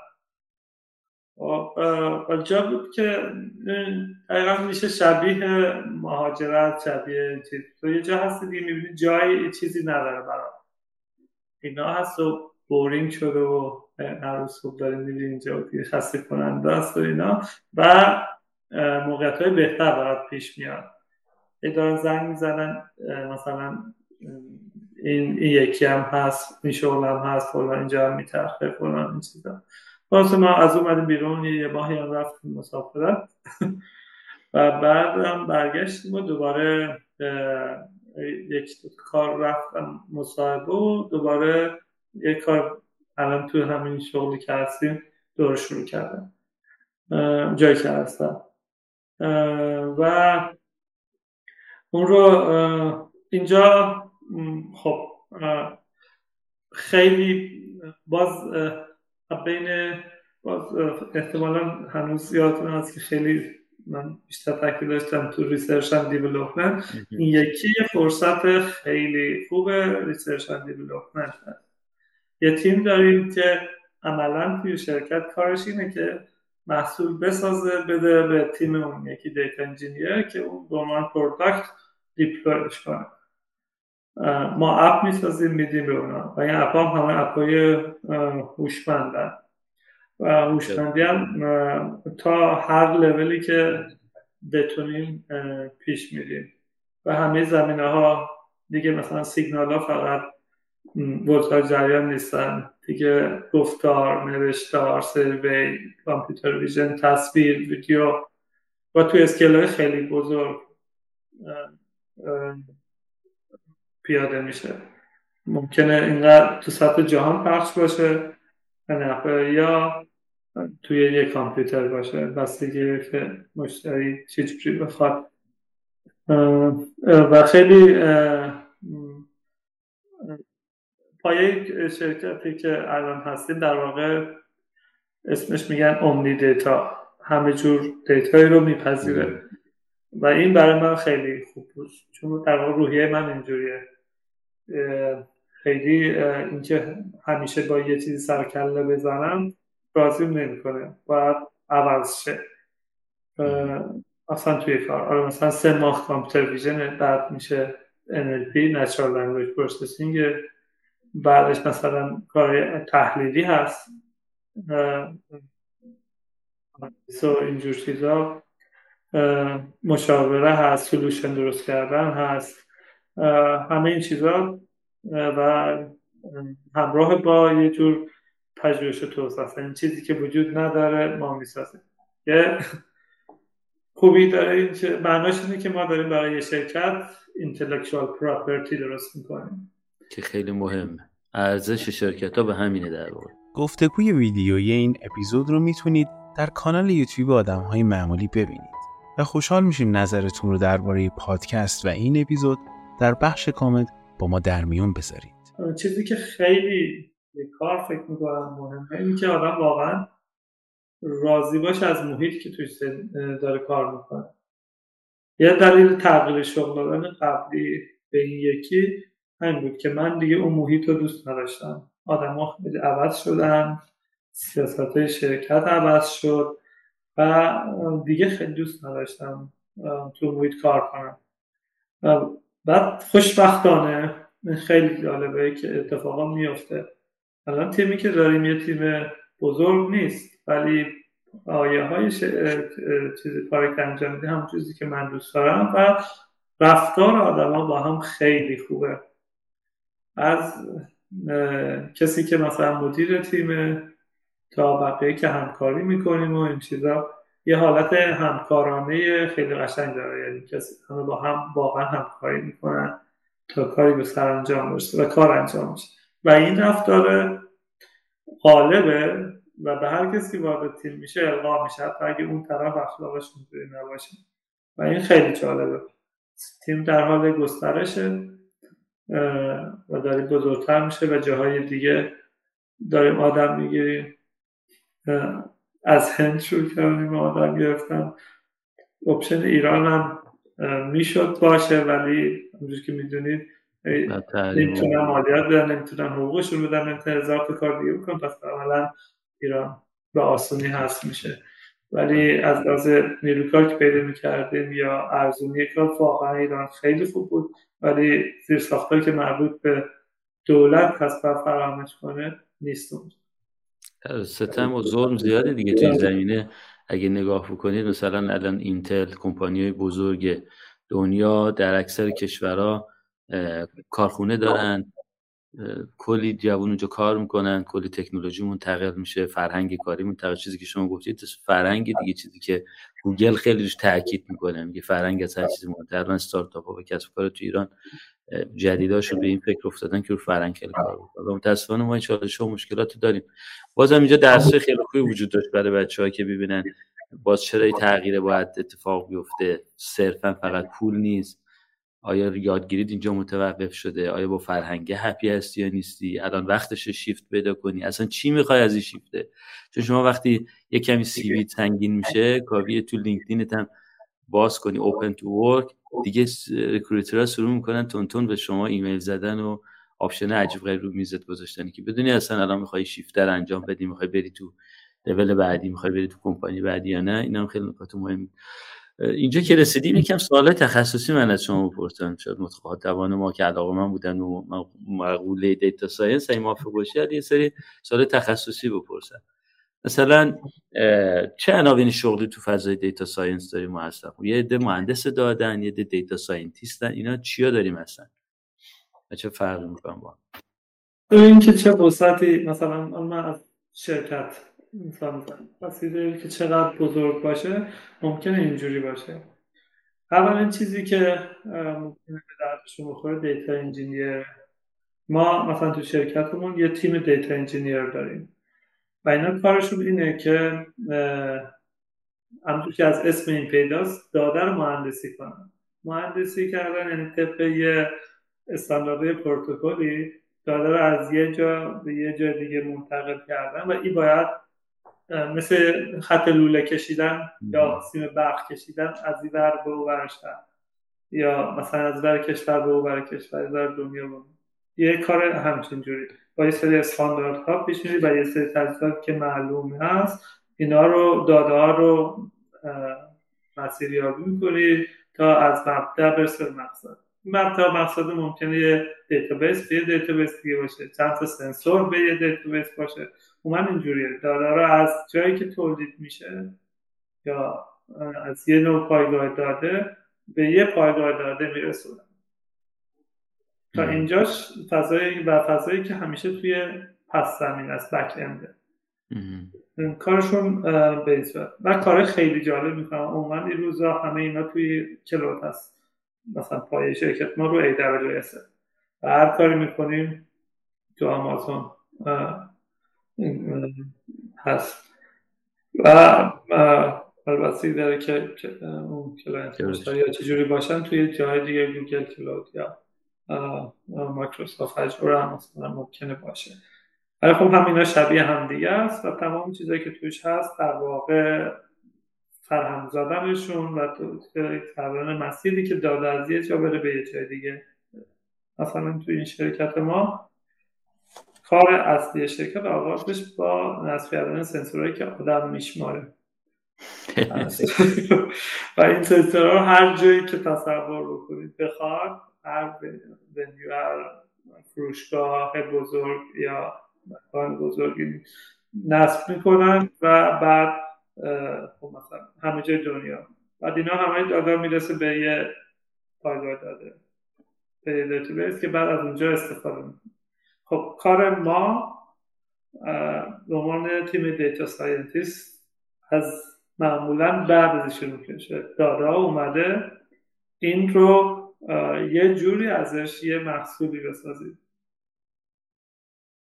داده داده یه کاری بکنی یه insight ی آره. بکشی بیرون که بشه نهایتا یه محصول. آره. اگر شد فقط insight کشیدن از داده بیرون میشه توی سطح data analyst. فقط این شد. که شما داده رو داری بهشون وصل میشی. مثلا تو Power BI توی نرم افزاری شبیه مثل Tableau اینا شروع می‌کنی تحلیلشون کردن از همون داده نمودار رو نصب می‌کنی با هم مقایسهشون می‌کنی این کمیسیاتشون رو نشون میدی. این data analysis اگر یکم بیای بالاتر داده هست. با یه روش هوشمندی یه insight ی که از آنالیز با analyst نمیشه فهمید. بکش بیرون. این کار data scientist ه ولی داره analyst انجام میده. حالا کار data scientist میشه با دو تا طبیعت. یکی که analyst باشی یعنی scientist ی که تحلیل های هوشمند از ها می‌کشه. یکی که سازنده باشی builder. چیزی رو بسازی رباتی رو بسازی که این محصول میشه حالا این قابلیت این داره که بدی دست data engineer ها deploy ش کنن یه جایی و این دیگه کار بکنه مثال یه مثال می‌زنید مثل research and development میشه دیگه نه؟ data scientist کسیه که کار او research and development رو توی فضای داده ها انجام میده. یعنی یه سری داده هست مثلا داده های سرور هست فرض کنیم Google review. اینا رو Google review مربوط به یه مکان خاصی. اینا رو مثلا بکشی بیرون اول اینکه سیستم باشه که یه solution براش بدی که بتونی مرتب تو یا مثلا طبق برنامه بکشی بیرون و یه جایی باشه خودش یه چیزی دوم اینکه خب اینا review ها تکس هم دیگه. تکس رو تحلیل بکنی مردم مثلا در مورد مکان شما چی میگن؟ این نیاز داره مثلا natural language processing انجام بشه روش. خب یه چیزی که ممکنه یه data. data analyst خیلی باش آشنا نباشه و بعد با پیاده ساختنش. خب این کار natural language processing انجام میدی و مثلا text رو طبقه بندی می‌کنی مثلا آره این اینها مثلا این این کامنت ها این text ها درباره کثیفی تمیزی کثیفی ساختمان شما حرف می‌زنن یکی در مورد مدیریت شما حرف می‌زنه. یکی شما بعد از بین مثلا sentiment بکشی بیرون. sentiment analysis انجام آره. مثلا با هم natural language بپرسی که آره دارن خیلی بد میگن در مورد و بدترینش هم اینه برید مشکل رو حل کنید. بین اینا اکشن بکشید بیرون. خب، حالا مثلا این کامنت ها کدوم اکشن بیشتر مردم هی گفتن؟ همون میاد تو پرایورتی دیگه میاد تو اولویت اون باید اول انجام بله. یه همچین چیزی دیگه میشه کار دستنسی باید هم فکر کنه پرداش نوشتار رو انجام بده. پرست لنگویج رو. و بکشون تا آخر که مثلا بعدش این داده ها رو هم ویژوالایز کنیم. یه اطلاعاتی که در آوردی به یه روش درستی به تصویر بکشه که مثلا چهار تا مسئول اونجا که نشستن نگاه که می‌کنن بفهمن مشکل چیه کی درست شده و چجوری از بین تفته یا میره از طریق لینک های کپشن می‌تونید ما رو در شبکه های اجتماعی هم دنبال کنید. با عضویت در خبرنامه 321 پادکست هم هر یک شنبه علاوه بر اخبار پادکست سه کوتاه دو نقل قول از دیگران و یک پرسش برای اندیشیدن در ایمیلتون دریافت می‌کنید. آره، یه اووروی خیلی خوبی بود از چیزی که می‌خواستیم. من یه لیست بلندی از سوالا رو آماده کرده بودم ولی می‌بینم الان خیلی ها شما توی مسیر شما که با هم اومدیم جلو بحث کردیم تقریبا. نیازی است که دیگه دوباره بخوام بهشون بپردازیم. مثلا می‌خواستم درباره شیفت مسیر شغلی بپرسم این بعد نگاه می‌کنم به خاطر یه screen دیگه این ور دوستان تعجب نکنن. شیفت مسیر شغلی رو می‌خواستم بپرسم که بحث کردیم تقریبا تفاوت‌های شغلی رو بحث کردیم. یه مقدار درباره یه, یه سوال اینجا به من پیش اومد. نمی‌خوام خیلی اینجا بمونیم می‌خوام سریع رد شم. در واقع درباره اینی که generalist باشیم خوبه چون الان به نظر computer vision هست machine learning هست NLP هست. یه data scientist خوب generalist باشه همه اینا رو بدونه در یه حدی یا نه؟ بگه من مثلا data scientist NLP هم من اینجا قویم اصلا اونا رو نمی‌دونم. می‌خوام برم تو بازار کار این فضا. کدومش بهتره؟ این سوال خودم هم هست ولی من خودم خیلی اون بیش از این مثلا با شدم بگم من فقط کار تصویر انجام میدم فقط کار نوشتار میدم زبان انجام میدم.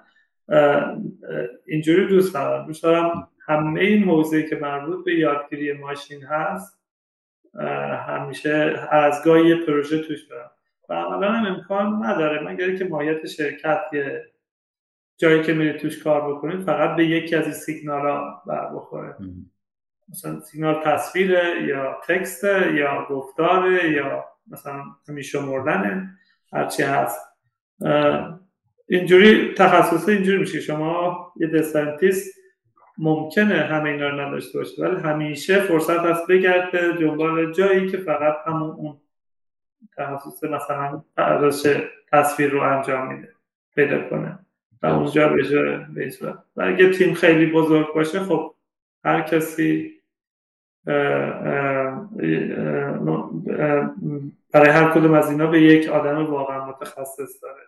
چیزی که مثلا الان توی تیم ما شاید داره اتفاق میفته. ما تیممون یه جوریه که همه همه اینا رو می‌دونه و عموما توی این سطح خیلی تخصص عمیقی نیست. این چهار تا پروژه که انجام بدی تقریبا اون چیزی که برای جهان امروز کافیه رو می‌تونی. بقیهش داره خیلی از کارا رو دارن نرم افزارا پیشرفته میشن. تأثیری که می‌ذاره data باید بلد باشه چجوری از اون نرم افزار package ها استفاده کنه. درست خیلی وقتی داری کار تصویر می‌کنید لزوما نمیری کدای C بنویسی. C plus plus بنویسی. خیلی از اون بالاترین تو تو مقطع تو مقطع use case کاری رو انجام میدی که یه product بشه. ریز اکادمیک رو اینجا خیلی انجام نمیدی. درسته. جالبه. خیلی جالبه. میگم اینقدر بحث طولانیه که هم نمی‌خوام طولانی کنم بحث هم نمی‌خوام شما رو نگه دارم. و دوستان خسته داریم می‌تونیم تو جلسات دیگه دربارش بیشتر صحبت کنیم. یکم اینجا بیام مسیر رو عوض بکنم. اگه دوستان دقت کرده باشن در طول مسیر آقای دکتر محمدی علی عزیز من خیلی جا داره تلاش می‌کنه واژه فارسی رو پیدا کنه. یه تعلق و دلبستگی خاصی به زبان فارسی داره. جالب به شما بگم این دوست عزیز دانشمند من علاوه بر که در رشته برق و مقطع دکترا دانشجوی عالی بوده همیشه در کار الان می‌بینید چقدر خوبه و چقدر آدم فروتنیه ولی ایشون لیسانس ادبیات فارسی هم داره. احترام زیادی برای ادبیات فارسی قائله. این این چی بوده علی داستانش چی شد که ادبیات چی شد لیسانس ادبیات در حین رشته تحصیلی دیگه؟ آره. دوباره شاید باشه که. حالا که فکر می‌کنم خیلی وقتا فقط دنبال علاقه هم بوده. که چقدر خوبم هست واقعا. آره آره. ده بار که زندگی نمی کنیم که. یک بار زندگی من یه زمانی دانشجو دکترا در کنترل تو ایران بودم. دانشگاه علوم تحقیقات. حتی این خیلی مربوط به خیلی وقت پیشتر از این هست. من همیشه به حوزه علوم انسانی علامه بودم. به فلسفه علامه بودم و خیلی زود یه سالای کتابایی رو مثلا توی دبیرستان خوندم. و فکر می‌کنم متاثر کرده گاهی وقتا روحی هم اینجور شده که الان متوجه مثلا من با موقع اینا رو می‌خونم. ولی یه دوستی داشتم خیلی کتاب میخون تقریبا شنبه که میمدی مدرسه در مورد کتابی که خونده بود حرف می‌داد از یه مدتی این رو منم اثر گذاشت. منم هفته یه کتاب بخونم. و شده بود سرگرمی حالا این که همیشه می‌خوند و منم مثلا پولامو جمع می‌کردم. این مربوط به سال اول دبیرستانه. یا شاید آره اول دبیرستان. پولام جمع می‌کردم. می‌شد مثلا چهارشنبه پنجشنبه که دیگه به جمعه نزدیک می‌شدیم. توی کتاب فروشی های خیابون زن یه چند ساعتی مثلا میگشتم و بعد از مدرسه یه کتاب هم داشتم رفت می‌کنه همراه همین دوستمون. بعد روز شنبهش که میومدیم در مورد مثلا چیزایی که خونده بودیم حرف بزنیم یعنی موقع شروع شد که خیلی رمان رو هم موقع خوندم. خیلی بعد دیدم به تاریخ علاقه دارم خیلی تاریخ خوندم. بعد فلسفه کم کم اومد دیدم خیلی بخشی از فلسفه خیلی باله که واقعا منو متاثر کرد. دانشگاه که وارد شدیم این گسترش یه خورده متوقف شد. به خاطر سال کنکور بود. این کار اصلا نکردم سال چهارم دبیرستان پیش دانشگاهی. اصلا کتاب نخوندم. بعد تا یادم آمد که کتاب نمی‌خونم سال دوم دانشگاه بود.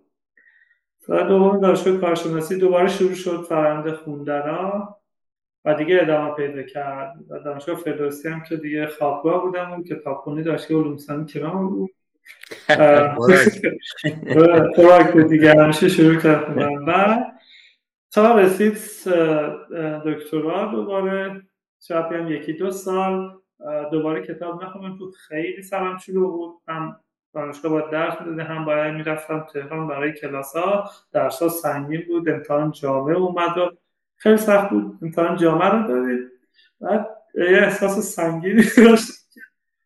چه من اصلا زندگی نکردم من سه چهار ساله فقط همین کاره هست و دارم درسای خیلی محض مهندسی می‌خونم و از این چیزا. دوباره برگشتم کتاب خوندم حالا توی این فاصله ها وقتی که سرباز بودم دو سال که سربازی بودم من فرصت خیلی خوب بود که کتاب بخونم و یه بحث اون موقع پیش اومد که خیلی به زبان زبانشناسی علاقه من شدم و بعد زبان فارسی. و یه دنبالی رفتم که کشف کنم یه فرهنگ, فرهنگ ایران و سنت ایران درست بفهمم و راه فهمیدم از فرهنگ و سنت ایران هم که تو زبانه.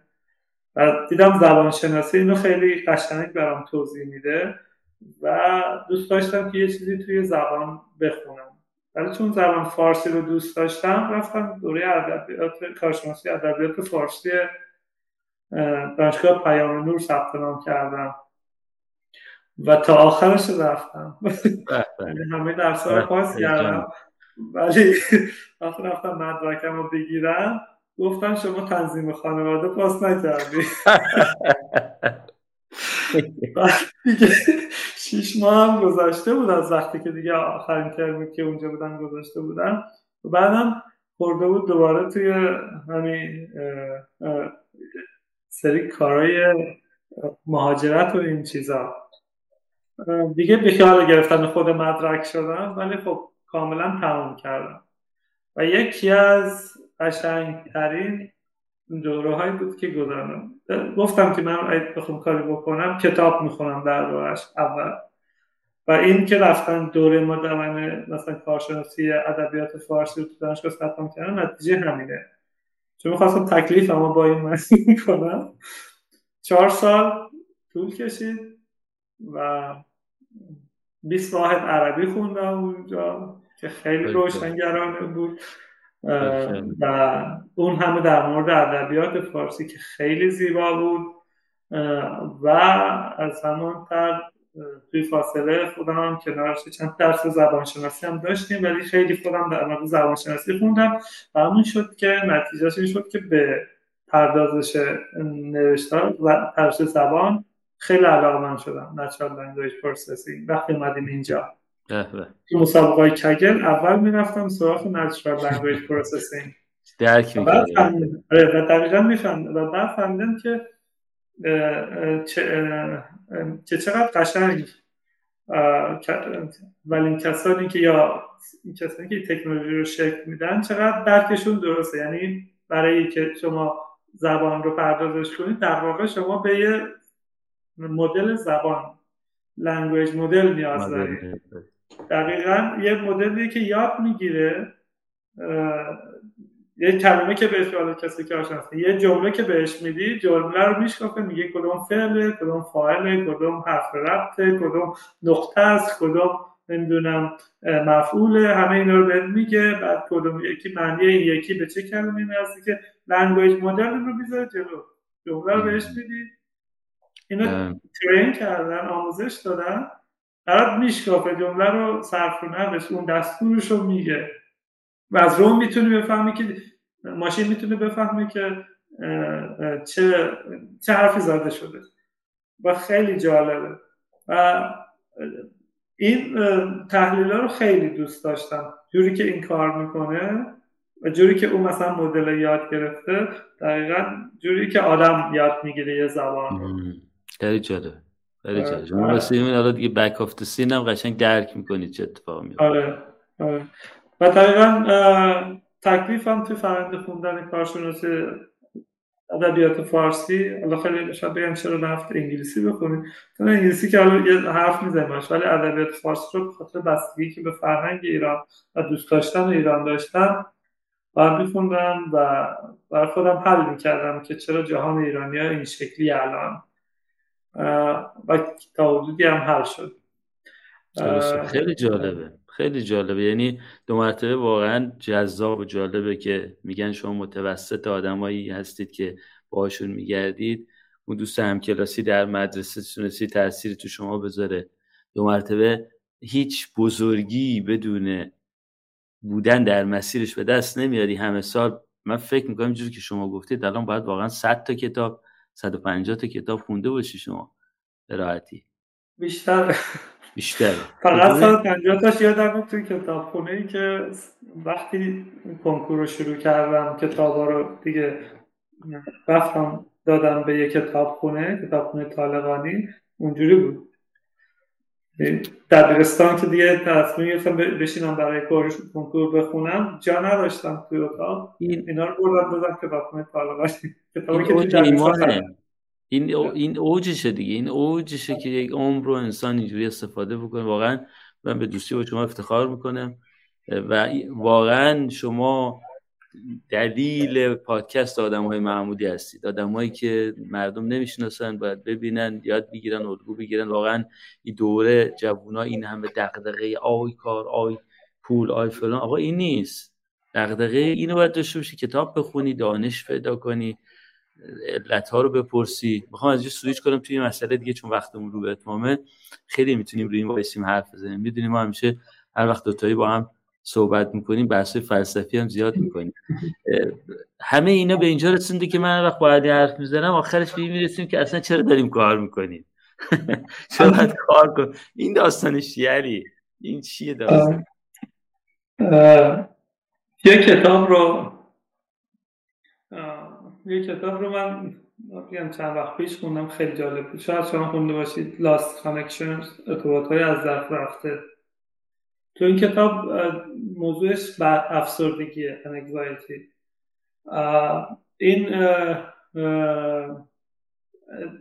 و اسمی کتابه میگه که چجوریه میگه این قضیه افسردگی نویسنده کتاب خودش افسرده بوده و تو فرای از کودکی.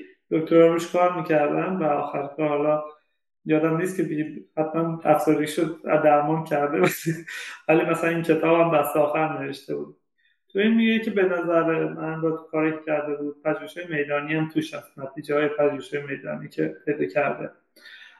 میگه افسردگی اتفاق میفته به خاطر چند تا از دست دادن چند تا ارتباط. ده تا رو فکر می‌کنم این میش یا خیلی بیشتر ولی چند تای اولش که یادم میاد اینا هستن. یکیش ارتباط با خانواده است. اگه با خانواده ارتباط قطع شه همه می‌دونیم که اگه کسی رو از دست بدی احتمال که افسرده بشه خیلی زیاده. این خب می‌دونیم. دومی ارتباط با دوستانه. اگه کسی دوستی نداره خب خیلی احتمال داره که به افسردگی کشیده بشه یا یه مشکل داره. و دوستان بودنشون سر صرف کردن وقت تلف کردن نیست. و به در واقع یک نوع ادامه زندگیته اینا زندگی رو می‌سازن. دیگه ارتباط با طبیعته اگر با طبیعت بنز کافی ارتباط نداشته باشی این تجربه من که هست. هر وقت خیلی تو طبیعت نیستم احساس دلتنگی افسردگی غمگینی مثلا من کسی یا شغلی که ما رو از طبیعت دور می‌کنن خیلی جالب نیستن توی داستان. که بیش ماهیت بیشتر شغلی که ایدور زمانه وجود داره. ما عملا کار طبیعی نمی کنیم همیشه دیگه مصنوعی مثلا من خودم ده ساعت در روز جلو کامپیوتر نشستم و هیچ اصلا ربطی به طبیعت نداره. هیچی. شاید یه روزی اینا رفت دادم و خیلی چیزهای دیگه که یکیش کار معنی داره. نمیگه هر کاری. شغل معنی دار. که برای که باید باش یه ارتباطی برقرار بکنی. و اگه توی شغلتون اون ارتباط وجود نداره این خودش یکی از سرچشمه های افسردگیه و خیلی چیزهای دیگه. حالا اینا رو گفتم میگم که اگه ما با تربیت ارتباط داشته باشیم با دوستان و خانواده و کارمون هم خیلی دوست نداشته باشیم آیا دلیلی برای کار کردن یعنی اگه باید اگه اونا وقت پر می‌کنن دیگه اگه چقدر وقت؟ یه دوست یه طبیعته. یعنی در واقع من بعضا خوب می‌کنم چقدر سر ما شلوغه. اینجا یه خورده تعداد دوستان زیادن و بعد مثلا همه آخر هفته میشن دیگه می‌بینیم و ایدر بر هستیم و تو طول هفته در واقع همه دارن کار می‌کنن زندگی نمی‌کنن. حالا یکی دیگه از چیزایی که از وقت جلوگیری می‌کنه ورزشه و ارتباط با ورزش داشتن. یه کاری که ما می‌کنیم معمولا اینه که تو طول هفته این ورزش رو انجام میده که آخر هفته نخواهیم وقتی براش بذاریم. یعنی کار هست بعد ورزشه. و یه وقتی آدم بخواد با خانوادهش باشه یه زمانی. زمانی هم ورزش بکنه. زمانی هم با دوستا باشه و با طبیعت و چیزا. اگر کار تو دوست نداشته باشی خب همیشه سوال می‌کنید که چقدر باید کار کنیم. و حتی اگر خب کار یک سوم وقت ما رو حداقل داره می‌گیره. به کار مثلا ما جوریه که وقتی تموم میشه هنوز توی ذهن ما هست و عملا از پنج شیشه بعد که کار تموم میشه تا در شب که دوباره مثلا بخوابی هنوز ذهن داره اون کار رو انجام بنابراین حتی زیادی درگیر این موضوع هستیم.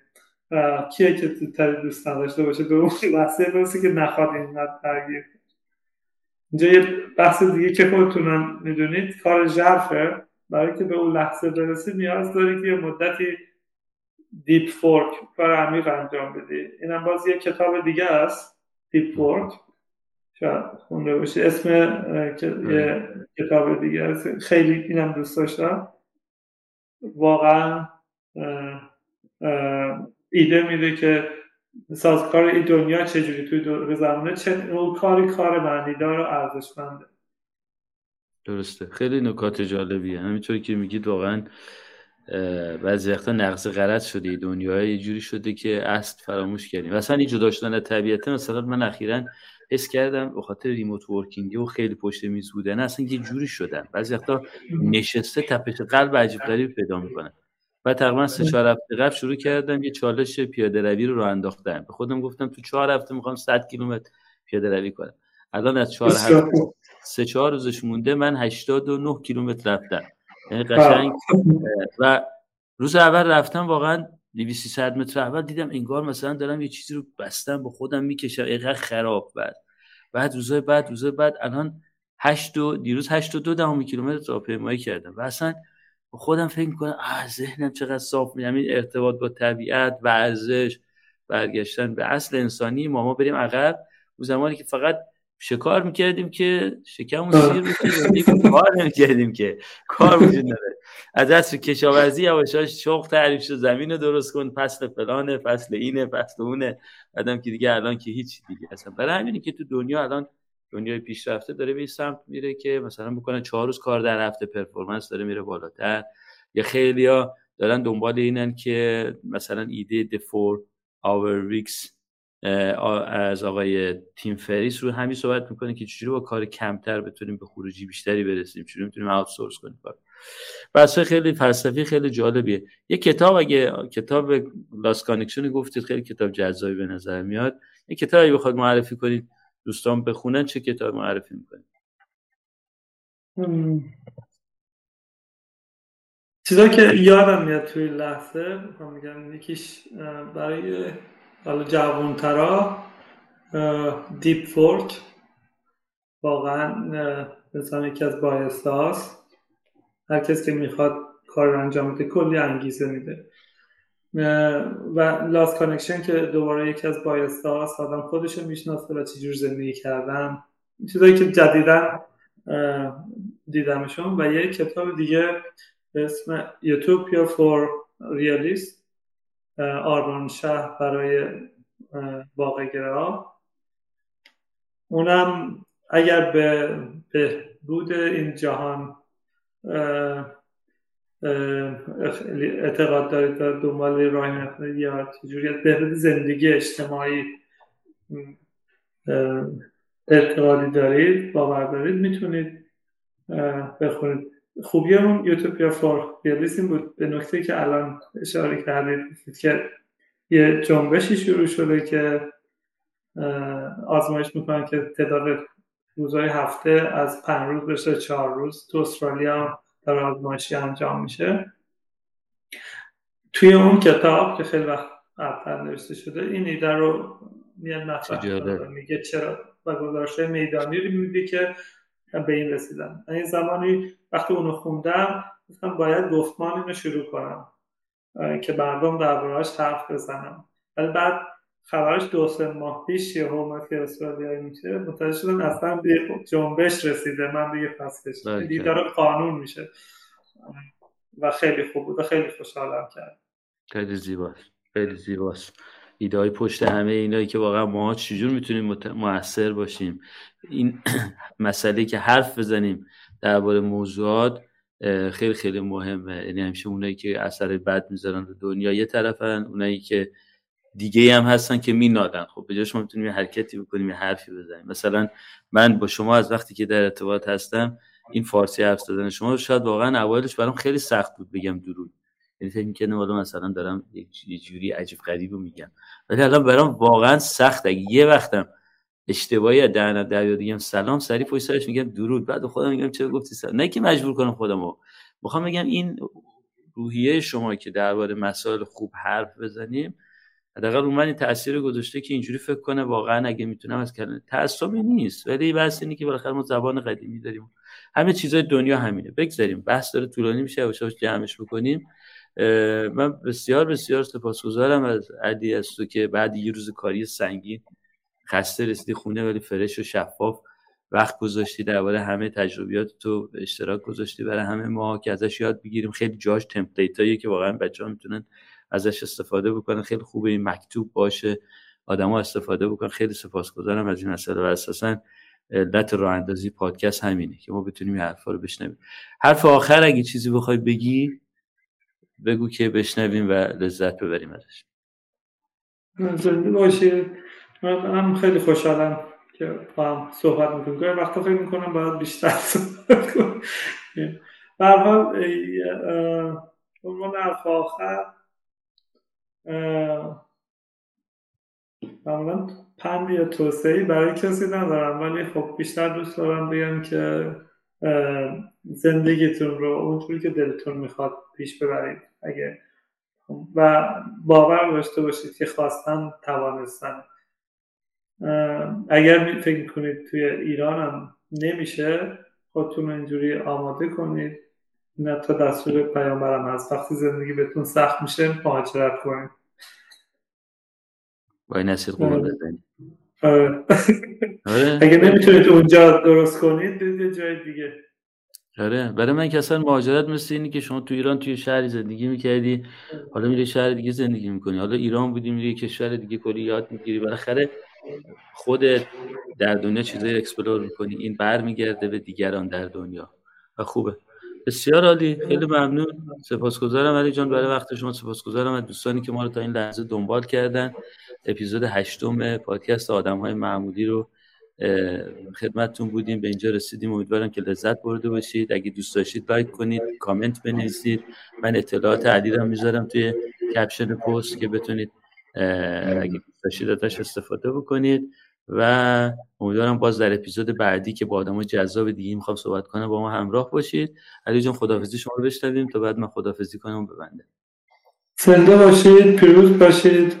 امیدوارم به زودی ببینم قربان شما همچنین منم همینطور. خیلی ممنون دوستان. روز روزگار و از شما خوش. از شما خدافزی می‌کنم و به خدا میسپارم.